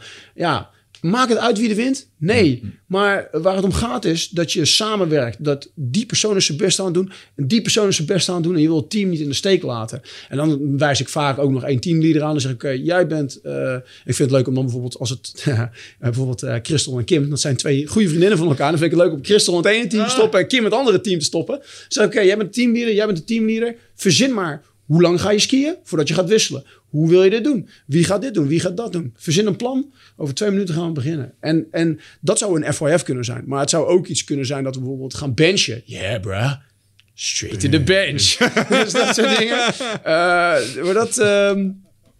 Dus dan gaan ze bijvoorbeeld benchpressen of gaan we iets anders doen. En dan maak ik bijvoorbeeld een combinatie tussen bijvoorbeeld... 10x10 benchpress. Dus 10 sets van 10 reps... met 50% tot 60% van je ene rem. De German training volume. Daar zit een vleugje German volume training zou dat kunnen zijn. Maar dan is bijvoorbeeld de duwbeweging zit er bijvoorbeeld in. En dan kan bijvoorbeeld de accessoire oefening... of de tegenhanger, de antagonist kan bijvoorbeeld zijn... scramble grip pull-ups. Dat je dus bijvoorbeeld aan een handdoek... of in dit geval van Scramble van het Jiu-Jitsu merk... die maken ze van die grip trainers. Die doe je over je pull-up stang. Ja. Dus dan doe je bijvoorbeeld de 10x10 setje van 10. Dan heb je 2 minuten rust. En in je rust doe je dan bijvoorbeeld 3 tot 5 scramble grip pull-ups. Nou, dan hebben we dat gedaan. Dan hebben we een bovenlichaamkracht, bovenlichaam trek-duwbeweging gedaan. En dan hebben we bijvoorbeeld de rest van de tijd van FYF gaan we bijvoorbeeld een buddy workout doen. Bijvoorbeeld jullie twee zijn een buddypaar. We hebben er eentje, die is echt vreselijk. Die noemen we de Sandra Special. En die heeft genoemd naar een van onze leden, Sandra. Die heeft echt een hekel aan deze training. Dan doe jij bijvoorbeeld 5 slamballs. Ja. Daarna, 5 burpees. Ja. En terwijl jij bezig bent, moet jij met 2 kettlebells in de rack position staan. Dus dan heb je 2 kettlebells op je borst leunend van 24 kilo of 20 kilo. Dus jij raakt buiten adem en jij kan niet ademen. En dan moet je dus afwisselen en je moet samenwerken. En jij bent dan pijnleider, maar dan is het echt van oké, we gaan hiervoor. En uiteindelijk zit er wel Uiteraard zit er een periodisatie achter en een methodiek achter en principes al. Want mensen moe maken is niet zo moeilijk. Maar dan zie je mensen, vooral hier, mentaal zie je mensen sterker worden. Dan denk je, wow, het is echt pittig. Maar dan, dan kijk ik elkaar aan. Hey, we got this. En dan ga je er gewoon voor. Dus dan komen de mensen voor het eerst bij FYF. En wij zeggen altijd, you never forget your first FYF. En dan zie je mensen echt... Ik heb een jongen gehad, een goede gast, echt goede gast. KST'er, oud sportinstructeur van het KST. Arjan. En Arjan, die zat, ik heb een paar foto's van hem... en dan zie je hem echt 1000 doden sterven. Maar dan zit hij ook zo van... damn, dit was fucking pittig, maar ik vond het fucking gaaf. En ik heb ook mensen die nog nooit naar een FYF zijn geweest. En dat is best... Bij Breda AC die bijvoorbeeld al, 2 jaar trainen. Nog nooit naar een FYF geweest. En ik heb mensen die zeggen bij hun tweede les... Ik hoorde dat FYF wel leuk was. En dan zit ik echt zo, bro. Oh shit. Had hij een jaarabonnement getekend? Zo van... ook gewoon echt gewoon... Bij ons krijg je altijd 2 weken proeftrainen. Krijg je altijd. Ja, bij ons 2 weken gratis trainen. Ja, en dan mag niemand naar de FYF. Van, ik ken een jongen. En een jongen heb ik ook PT gegeven. Dus die was wel goed voorbereid. Fysiek zat hij al heel stuk beter in elkaar. Zijn tweede les, groepsles. Na zijn PT, tweede les, groepsles. Wat is FIF? Wat is FYF? Schrijf je maar gewoon in, Ton. Geen probleem. Nou, dan zie je die ook gewoon echt 1000 doden sterven. Maar daar komt dat stukje mindset in. Je weet het niet. Het is pittig. Kan ik dit wel? Mm-hmm. Maar we kunnen het altijd aanpassen naar jouw kunnen en kennen en vaardigheden. Ja. Er zit wel iets... ik zelfs nu nog steeds als zwarte bander BJ heb af en toe nog wel eens dat zenuwtrekje in mijn buik. Van fuck, gaan we dit doen? Mm-hmm. Oké, ga maar in het midden liggen. En dan gaat iedereen daar om een cirkeltje omheen staan. Dan weet je dat het kut wordt, weet je wel. Jij. Af. Ga je trouwens maar bij die andere groep. Nee. Ik wil niet bij die vent die nooit zijn ski was en 120 kilo is. Nee, maar ook het... ja, inderdaad. Maar dat is wel grappig. Met dat stukje. Want normaal, als iedereen een beetje gaat sparren... dan zit er minder druk op dat moment als het jongens allemaal langs de kant, 2 in het midden. Hey, 2 kijken, iedereen kijkt. Het is zo'n rare switch dat je in één keer en dan, ja, weet je, de laatste tijd doen we veel oefeningen gewoon op de minuut, gewoon staan beginnen en dan een minuut sparren. En dan weet je ook zeker dat iedereen voor een minuut gaat. Ja. En dan, en ergens is het toch ook, als je het hebt gehad, is het niks lekkerder dan dat. Dus je dat gewoon hebt gedaan. Ja. Ja, want ja, Don is goed, maar mensen, als je langs de kant staat, iedereen kan het ook zien. Alles wordt geoveranalyseerd. En ja, bijvoorbeeld bij jou, of mensen met dat shirtje, met een Candidate-shirt, of dat Build the Last shirt. Vooralsnog heeft nog eentje het. Mm-hmm. Maar komende zondag krijgt een andere persoon, die heeft zijn shirt verdiend. Maar iedereen kijkt naar, hey, dat is de black belt. Even kijken of ik de black belt kan opfrommelen. Ja, maar dat is wat je krijgt, Ja. Maar ja, die wordt er wel beter van, denk ik. Zeker. Ja. En met die mindset en FYF of welke dingen we ook doen... die 2 kilometer eis die wij persoonlijk ook hebben... een iets soepelere voor ons shirt. Ik wil gewoon mensen zien, wel, step up to the plate. Ik heb jongens die ik train voor het KST, voor de Mariniers, voor Luchtmobiel. Ik heb jongens die ik train... ik heb iemand, een PT'er die ik train... die wil graag de Coast-to-Coast Challenge doen in Schotland. En die wil dan een paar dagen... moet hij mountainbiken en moet een stukje kajakken... En ze hebben een doel gesteld en dan moet je ze daar naartoe helpen. Maar wat ik ook wel zeg is, je kan ze, ik breng ze naar het water, maar ze zullen zelf moeten zwemmen. Mm-hmm. En als je een doel hebt gesteld en je hebt de mindset is goed, dan ga je echt al veel meer succes behalen. Wat ik er mooi aan vind ten opzichte van de ontwikkeling die ik jou heb zien maken, is dat de focus ligt meer op dat stuk, zeg maar. Het ontwikkelen door training van een stukje mindset en een stukje mentale weerbaarheid. En wat ik daar mooi aan vind, is dat de transfer op de rest van je leven... Op dat stuk is zoveel groter. Kijk, als je 200 kilo kan deadliften, hartstikke cool, weet je? En dat heeft ook zeker iets met je mindset gedaan, anders zou je dat nooit hebben bereikt. Ja, maar... ik heb dat nooit gedaan, 200 kilo. 170 is mijn maximum trouwens. Desondanks, peanuts, zeg maar. Peanuts voor sommigen. Maar als je dit stukje kweekt, bijvoorbeeld die onzekerheid tegemoet gaan, dat is creepy. Ja. Ik herken dat. Als je zelf geen les geeft en iemand geeft de training en je met zware cardio aan het doen, je hebt geen idee hoe lang je nog push-ups moet doen, dat is fucking irritant. Ja, onbekende. Ja, en je weet niet hoeveel je moet doseren. Dat ga je ook bij die kennismakersdagen ga je dat ook ervaren. Weet je, je hebt gewoon een nummer. Dus niet de douche of Wig Meerman, maar dan is het gewoon nummer 26. Dan kom je nou aanhobbelen. Ja. Met midden in de nacht met zo'n lampje in je gezicht. Wie ben jij? 26 man zeg. En dan verdwijn, kom hier, verdwijn. Ik heb nog nooit zo'n slechte gezien als jij. Nou, het is een stukje onzekerheid wat je meegeeft, maar dat is dan dat over die kennismakersdagen. Ik kan niet wachten. Het wordt zo leuk. Het wordt geweldig. Het wordt ook zo leuk. Het wordt. Jullie komen daar ook beter uit. En natuurlijk is het een poppenkast. En omdat jullie wat ouder zijn, zullen jullie daar snel doorheen kunnen prikken. Maar ik snap ook dat alles daar ook een doel heeft bij die kennismakersdagen. Zeker. Of nou Luchtmobiel of KST of Mariniers. Maar anyway, mindset. Om dat stuk mindset af te maken. En het feit dat ze leren doorzetten op momenten dat het pittig wordt. De combinatie met het teamwerk. Dat je zeg maar ook een voorbeeld voor anderen kunt zijn, want je merkt wat anderen voor jou doen op het moment dat ze doorzetten. En dat is niet alleen op Fuck You Friday relevant. Dat is ook relevant op de maandagmiddag op de werkvloer. Ja. Of binnen je gezin op het moment dat het moeilijk wordt of wat dan ook. En je moet je schouders eronder zetten. Het heeft gewoon effect op alles wat je doet. Ja, dat is wat ik net zei, was die toewijding. Toewijding is doen. Ik heb mezelf een doel gezet. Voor mij is dat een sub 10 uur Ironman. En dingen laat ik daarvoor. Bijvoorbeeld heel simpel, zeg maar. Bijvoorbeeld, dan drink ik geen bier. Dan drink ik geen 2 biertjes per week of whatever. Dan drink ik alcoholvrij bier of whatever. Ja. Weet je wel, dan betekent dat ik op tijd moet gaan slapen omdat ik er op tijd uit moet. Maar die mindset, dat is belangrijk. En toewijding heeft te maken met je mindset. Toewijding is doen. Dat betekent dat je het doet. Als het je uitkomt, doe je het. Als het je niet uitkomt, doe je het.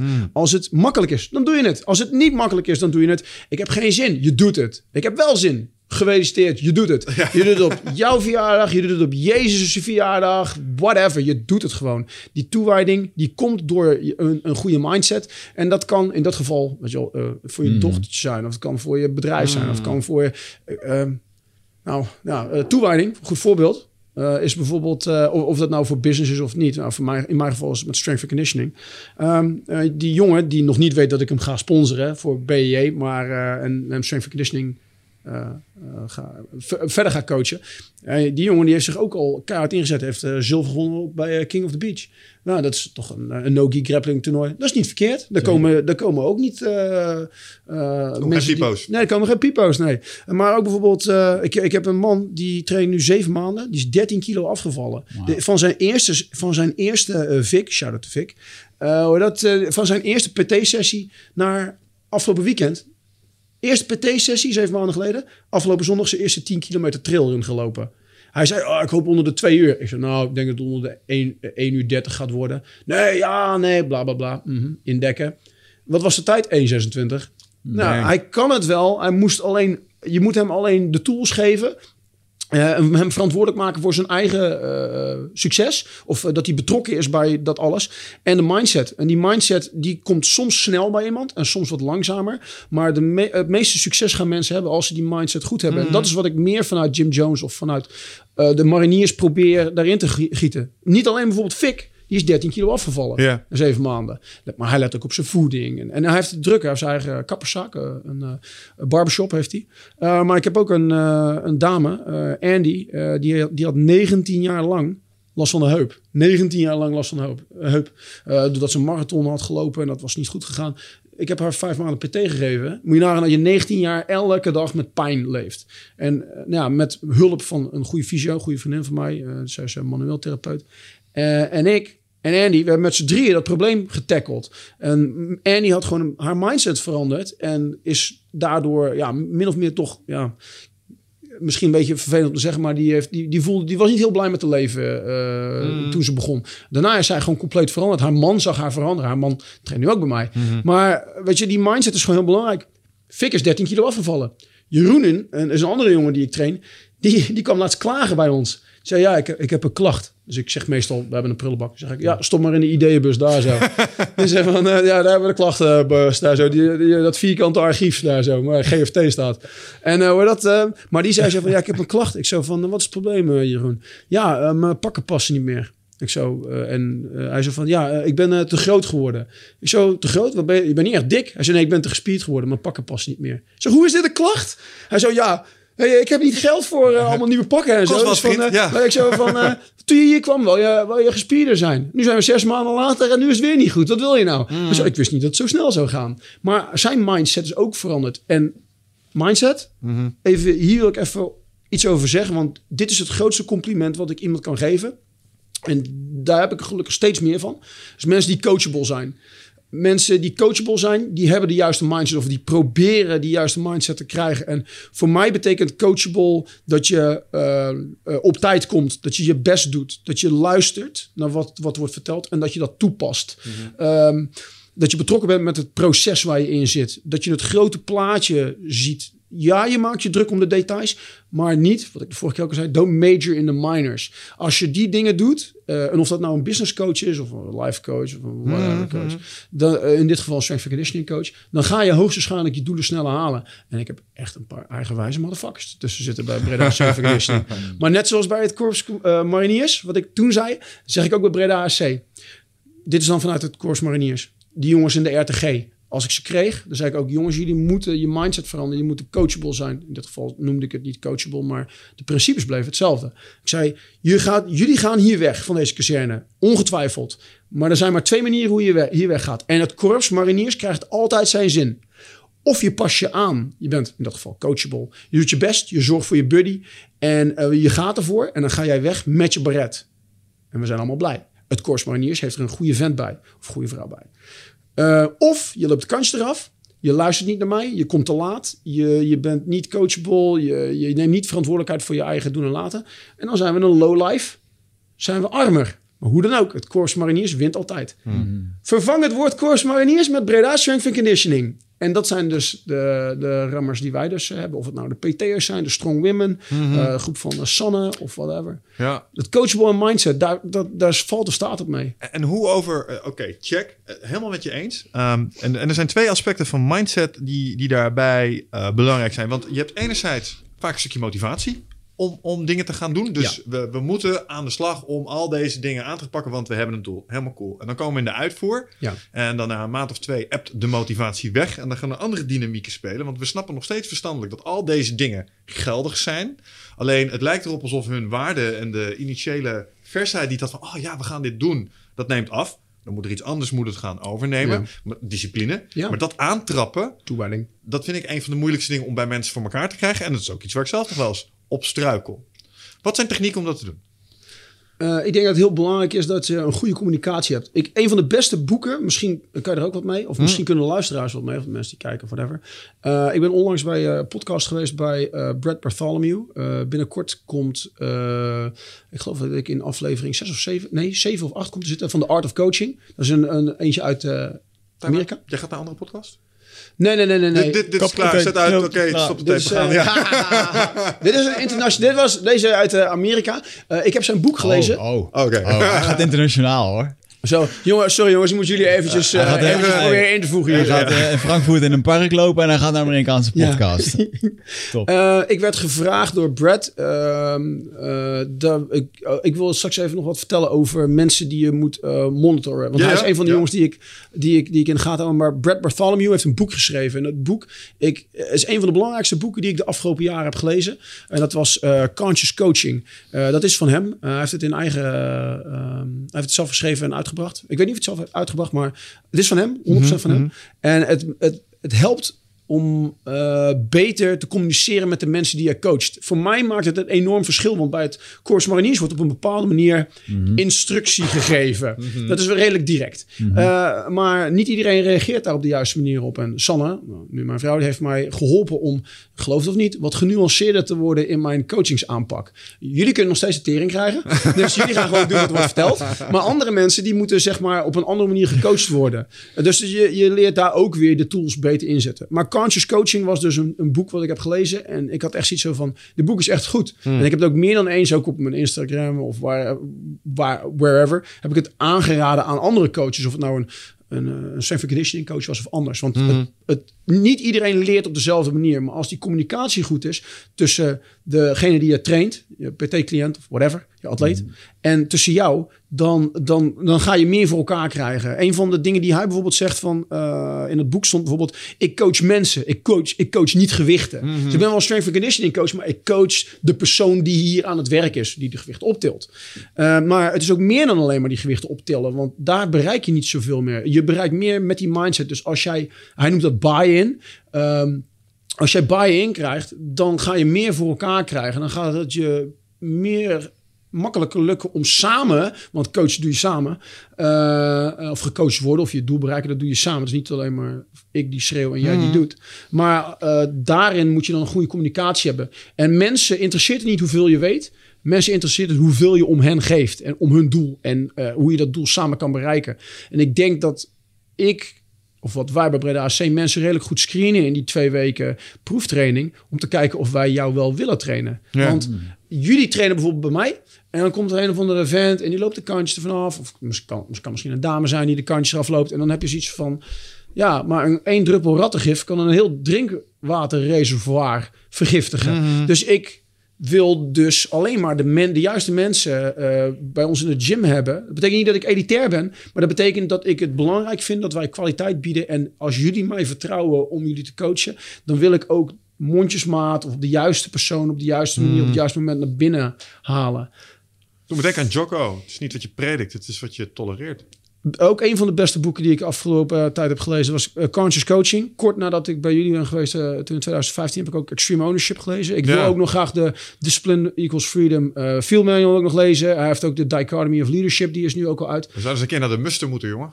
Zo, nou, dat is een mooie tegenprestatie voor als ik jullie heb getraind. Dan kun je maar mogen dan gaan we met z'n drieën naar de muster. Dan draag ik jullie tassen wel naar de muster. Dat is geen probleem. Maar wat ik wou zeggen maar dat heeft mij wel heel erg geholpen. En sommige van mijn PT-cliënten die geef ik het boek Extreme Ownership ook cadeau. Een van mijn coaches, Rob. Dat is ook nog heel gaaf. Even een side note. Rob en Maaike, de andere twee coaches die wij hebben. Wij hebben de eerste Gym Jones Fundamentals gehost in Nederland. Toen is Jake van Gym Jones is gekomen. En Sanne en ik hebben dan meegeholpen met die eerste seminar te geven. Echt heel cool.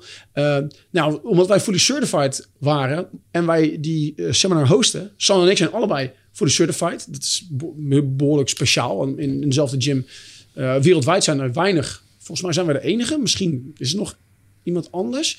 Waarbij ze twee coaches, de twee eigenaren ook fully certified zijn. Maar wij kregen dus zeg maar twee plekken die we mochten weggeven. En nou, wat kan je nou beter doen dan de twee coaches, de twee awesome coaches die jij hebt, Mike en Rob. Om die dan blij te maken met hun level 1 fundamentals. Nou, het is een dure opleiding. Het is dat $1.000. Ik geloof dat de prijs zelfs nu omhoog is gegaan.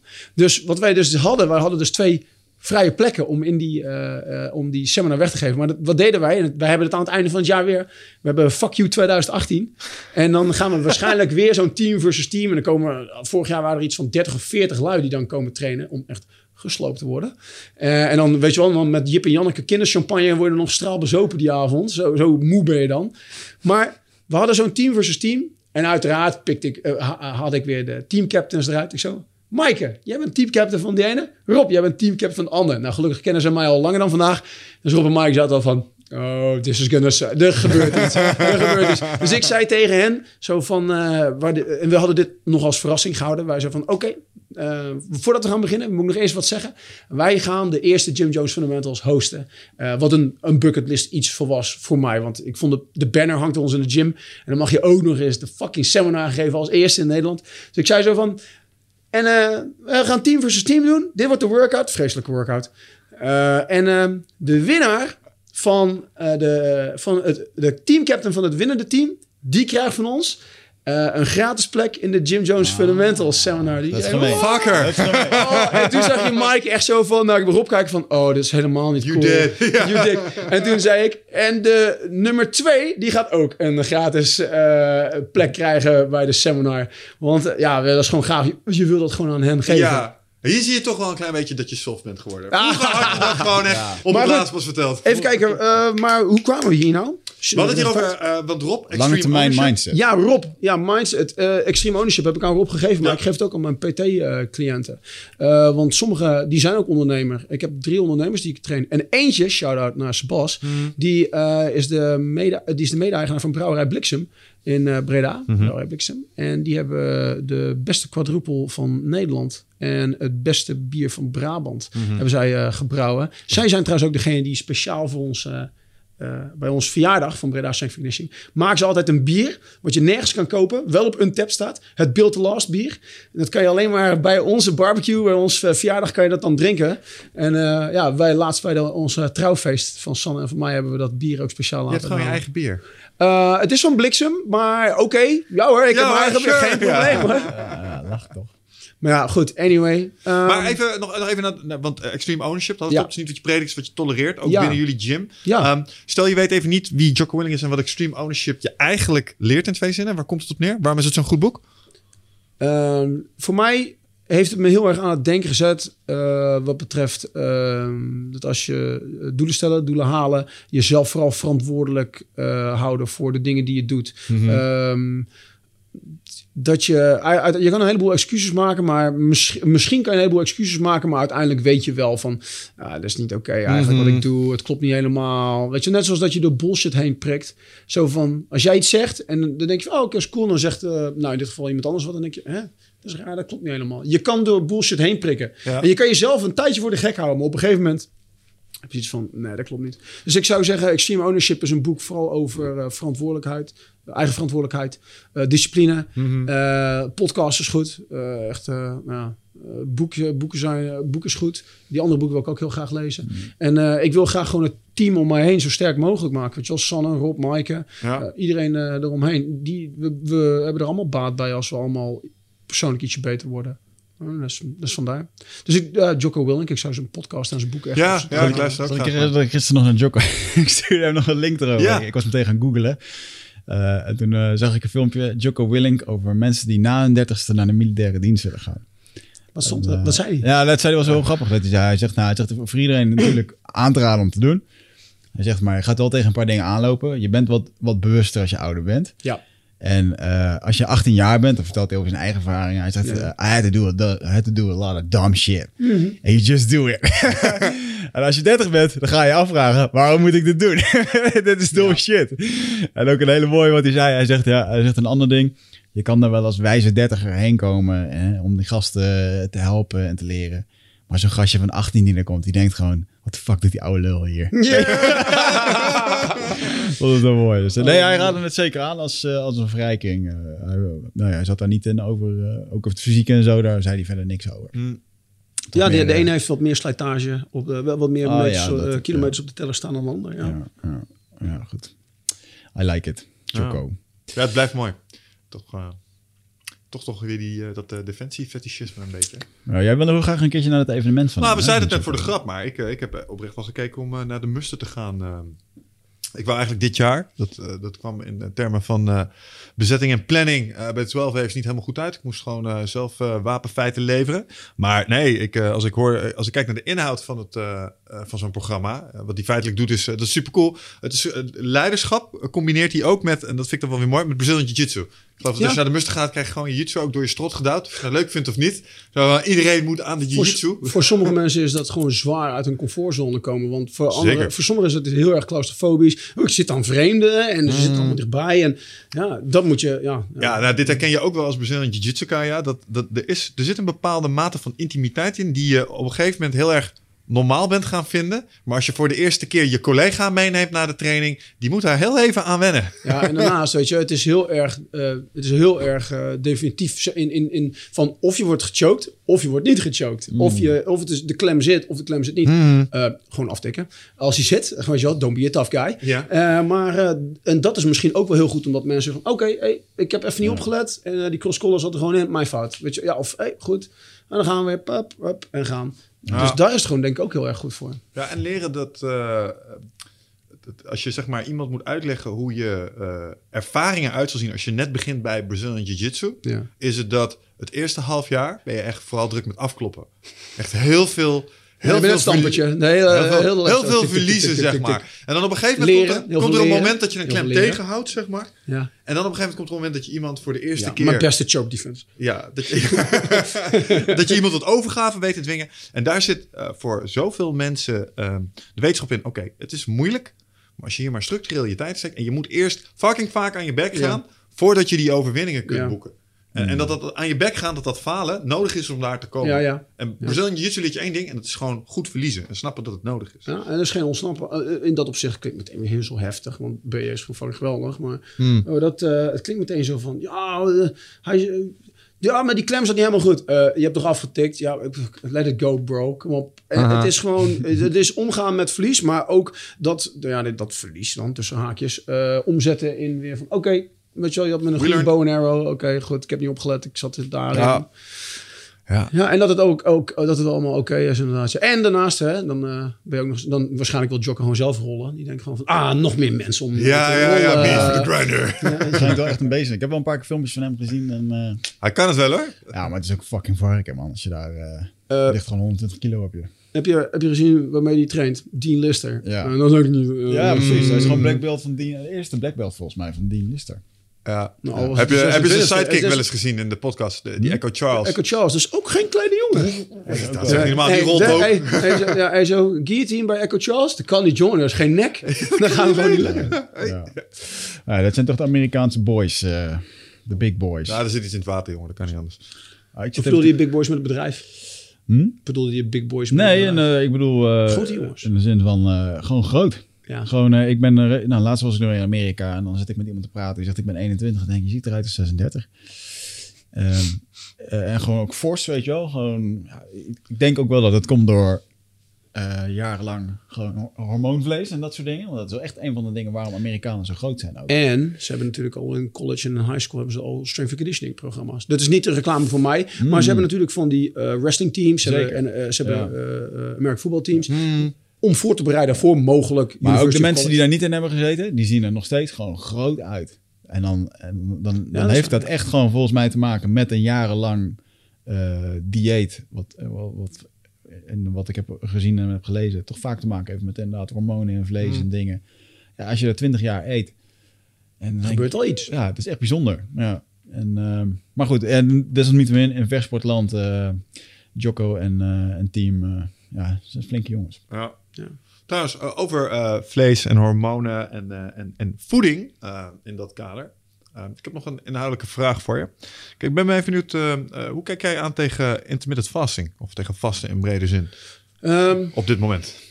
Ik heb niet zo'n probleem. Maar wat ik belangrijk vind is dat je doet wat werkt en waar je goed bij voelt. Mm-hmm.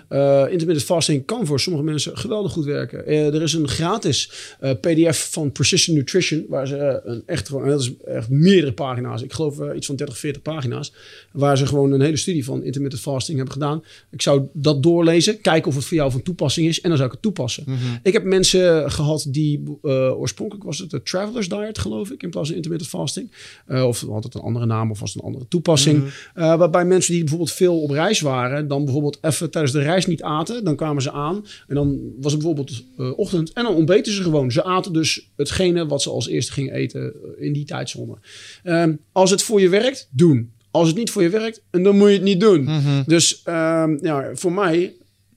Ik verbrand ongeveer 4000 calorieën op een dag. Mm-hmm. Actief en passief, zeg maar. Werkt voor mij intermittent fasting. Nou, ik moet wel iets in mijn lichaam hebben... als ik 3 kilometer ga zwemmen 's ochtends vroeg. Dus ik eet bijvoorbeeld een banaan en whatever. En koffie en met wat roomboter erin of whatever. En dan ga ik dat doen. Wil jij graag lean and mean zijn voor... een caloriedeficit wellicht nodig... dan kan je intermittent fasting toepassen. Mm-hmm. Maar ook met intermittent fasting kan je nog steeds... fucking dik worden als je het niet... ligt er een beetje aan. Het is echt gewoon waar we het voor gebruiken. Nee, ik heb geen probleem met intermittent fasting. Zolang je het op een slimme manier doet. Zolang het werkt. Ja. En niet stom volhouden. Ja, maar het ketogenic... Nee. Ja, maar het is, weet ik van mijn boerenkool, klismaspoeling, bla bla. Nee. Ik werd op een boerenkool, klismaspoeling. Biohack, bro. Ja. Ik werkte op een gegeven moment vet van 3 keer per dag bulletproof koffie. Wat zeg je? Dat ik daar gewoon dik van werd. Van bulletproof koffie, gewoon pafferig, weet je wel. Terwijl ik dat... lekker romig. Open klasse, jongen. Intermittent fasting. En weet je, onder het motto van, dan word je lekker lean van. Maar uiteindelijk, nee man, ook van zo'n bulletproof diet kan je gewoon... Dus jij straks in je slaapzakje ligt te vernikkelen op waar het ook... Nee, dan moet je nu geen intermittent fasting. Maar dat bijvoorbeeld Sanne, mijn vrouw, die zegt dan bijvoorbeeld ook zo van... die geeft bijvoorbeeld een presentatie over voeding. En dan zegt ze ook zo van, noem een gezond iets. Noem een gezond iets. Gewoon qua voeding. Komkommer. Als je alleen maar komkommers eet, dan is het ook niet gezond. Dus ik dacht eerst ook van, ik heb Sanne. Dus zij zo, noem iets gezonds. Ik zo, broccoli. Zij zo... Noël, tijdens de presentatie. Noël, als je alleen broccoli eet, is ook niet gezond. Nee, je hebt gelijk, schatje. Dus weet je wel, het heeft allemaal met gevarieerde voeding te maken en al die andere dingen. Maar dat is dus, je kan wel zeggen dit of je kan wel zeggen dat. Maar uiteindelijk kan je van alles dik worden als je er maar te veel van neemt. Het is ongezond als je ook te weinig van neemt. Je moet kijken naar je energiebalans. Je moet kijken naar wat je doel is. Mm-hmm. Aankomen, meer eten. Dat zal blijven. Ik merk dat het voor mij werkt op het moment dat ik leef zoals ik nu leef. Ik ben benieuwd wat er gaat gebeuren. En of het houdbaar is op het moment dat de trainingintensiteit... ook in de ochtenden en dat soort dingen gewoon weer omhoog gaat. Het is prima te combineren met een milde kettlebell training. Ja. Maar als je ernstig bent aan deadliften... is misschien energiebehoefte anders. Ja, maar dan is het... wat is het doel, moet je eigenlijk kijken. Ja, ik wil 500 kilo kunnen deadliften. Oké, bro, veel succes. Dan is intermittent fasting misschien... Not the way to go. For you, bro. Ja, precies. Nee, maar als je zegt van... ik wil me gewoon wel ietsje... beter uitzien. Ik wil gewoon even wat meer aerodynamischer eruit zien of whatever. Oké, dat kan. Dan kan je dat wel doen. Maar puur even voor intermittent fasting. Lees die PDF van Precision Nutrition even. Want... neem even de moeite om je daarin te verdiepen. Lees dat even, want ik denk dat... Ik heb hem ook gelezen. En ik kan niet echt de samenvatting er zo 1, 2, 3 van geven. Want zoals ik al zei, het is iets van 30, 40 pagina's. Maar het was absoluut de moeite waard om te lezen. Even kijken, wat was het nou? Met intermittent fasting. Misschien kun je uitvinden. Maar je bent met iets anders bij. Jamie, pull that shit up. Jamie, pull that shit up. Moet ik naar die Precisions? Precision Nutrition. Studies with intermittent fasting. Yeah. Het is absoluut de moeite waard. Hij is gewoon gratis. Dus, het is altijd in de show notes erbij laten zetten. Ja, nee, want ik kan me... Kijk, zoals ik al zei, het is voor mij een werkende strategie als ik meer balans wil in mijn energie en meer focus wil. Maar nogmaals, hangt er vanaf. Als de doelstelling is zo sterk en zo cardiovasculair... ik moet het niet doen voor mogelijk. Mijn precies. Nee. Dan sluit het misschien niet aan bij wat je wil. Omdat ik verwacht dat als je echt ook weer... je gaat je spiermassa weer opbouwen. Daar zijn bouwstenen voor nodig. Dus dan moet je ook gewoon aanleveren. Dus duidelijk verhaal. Ja, iedereen wil graag meteen ik ga dit doen, want dit werkt. Oh, ketogenic, want dat werkt. Oh, paleo, want dit werkt. Alles werkt wel een keer, maar vaak werken dingen en vaak is het doel slanker zijn, of misschien wat gespierder zijn, of whatever. Maar laten we zeggen afvallen is vaak het doel. Dan moet je gewoon werken met een calorie deficit. Gewoon ietsje minder eten dan je verbrandt. Klaar. En dan moet je niet meteen 500 calorieën eraf. Oh, chill bro. Weet je al, ik eet nu 1000 calorieën. Dus kan je niet echt meer gaan trainen. Dan zit je er veel te veel onder. Dus vaak werkt iets omdat het een calorie deficit is. Omdat ze het vol kunnen houden. En omdat ze er vertrouwen in hebben. En dan kan intermittent fasting voor jouw doel werken. Maar als jouw doel is een sub 10 uur Ironman, dan is intermittent fasting wellicht niet het beste. Of je wil 3 dagen. Of je wil de CrossFit Games winnen. Of je wil, ik zeg maar, een powerlift wedstrijd. Of je wil je powerlift total. Een maatje die ik... iemand die ik ken, John van Krachtlab uit het zuiden van Nederland. Die had laatst ik geloof zijn eerste powerlift meet gedaan. Had hij 620 total. Dus dat is je squat, je bench en je deadlift bij elkaar.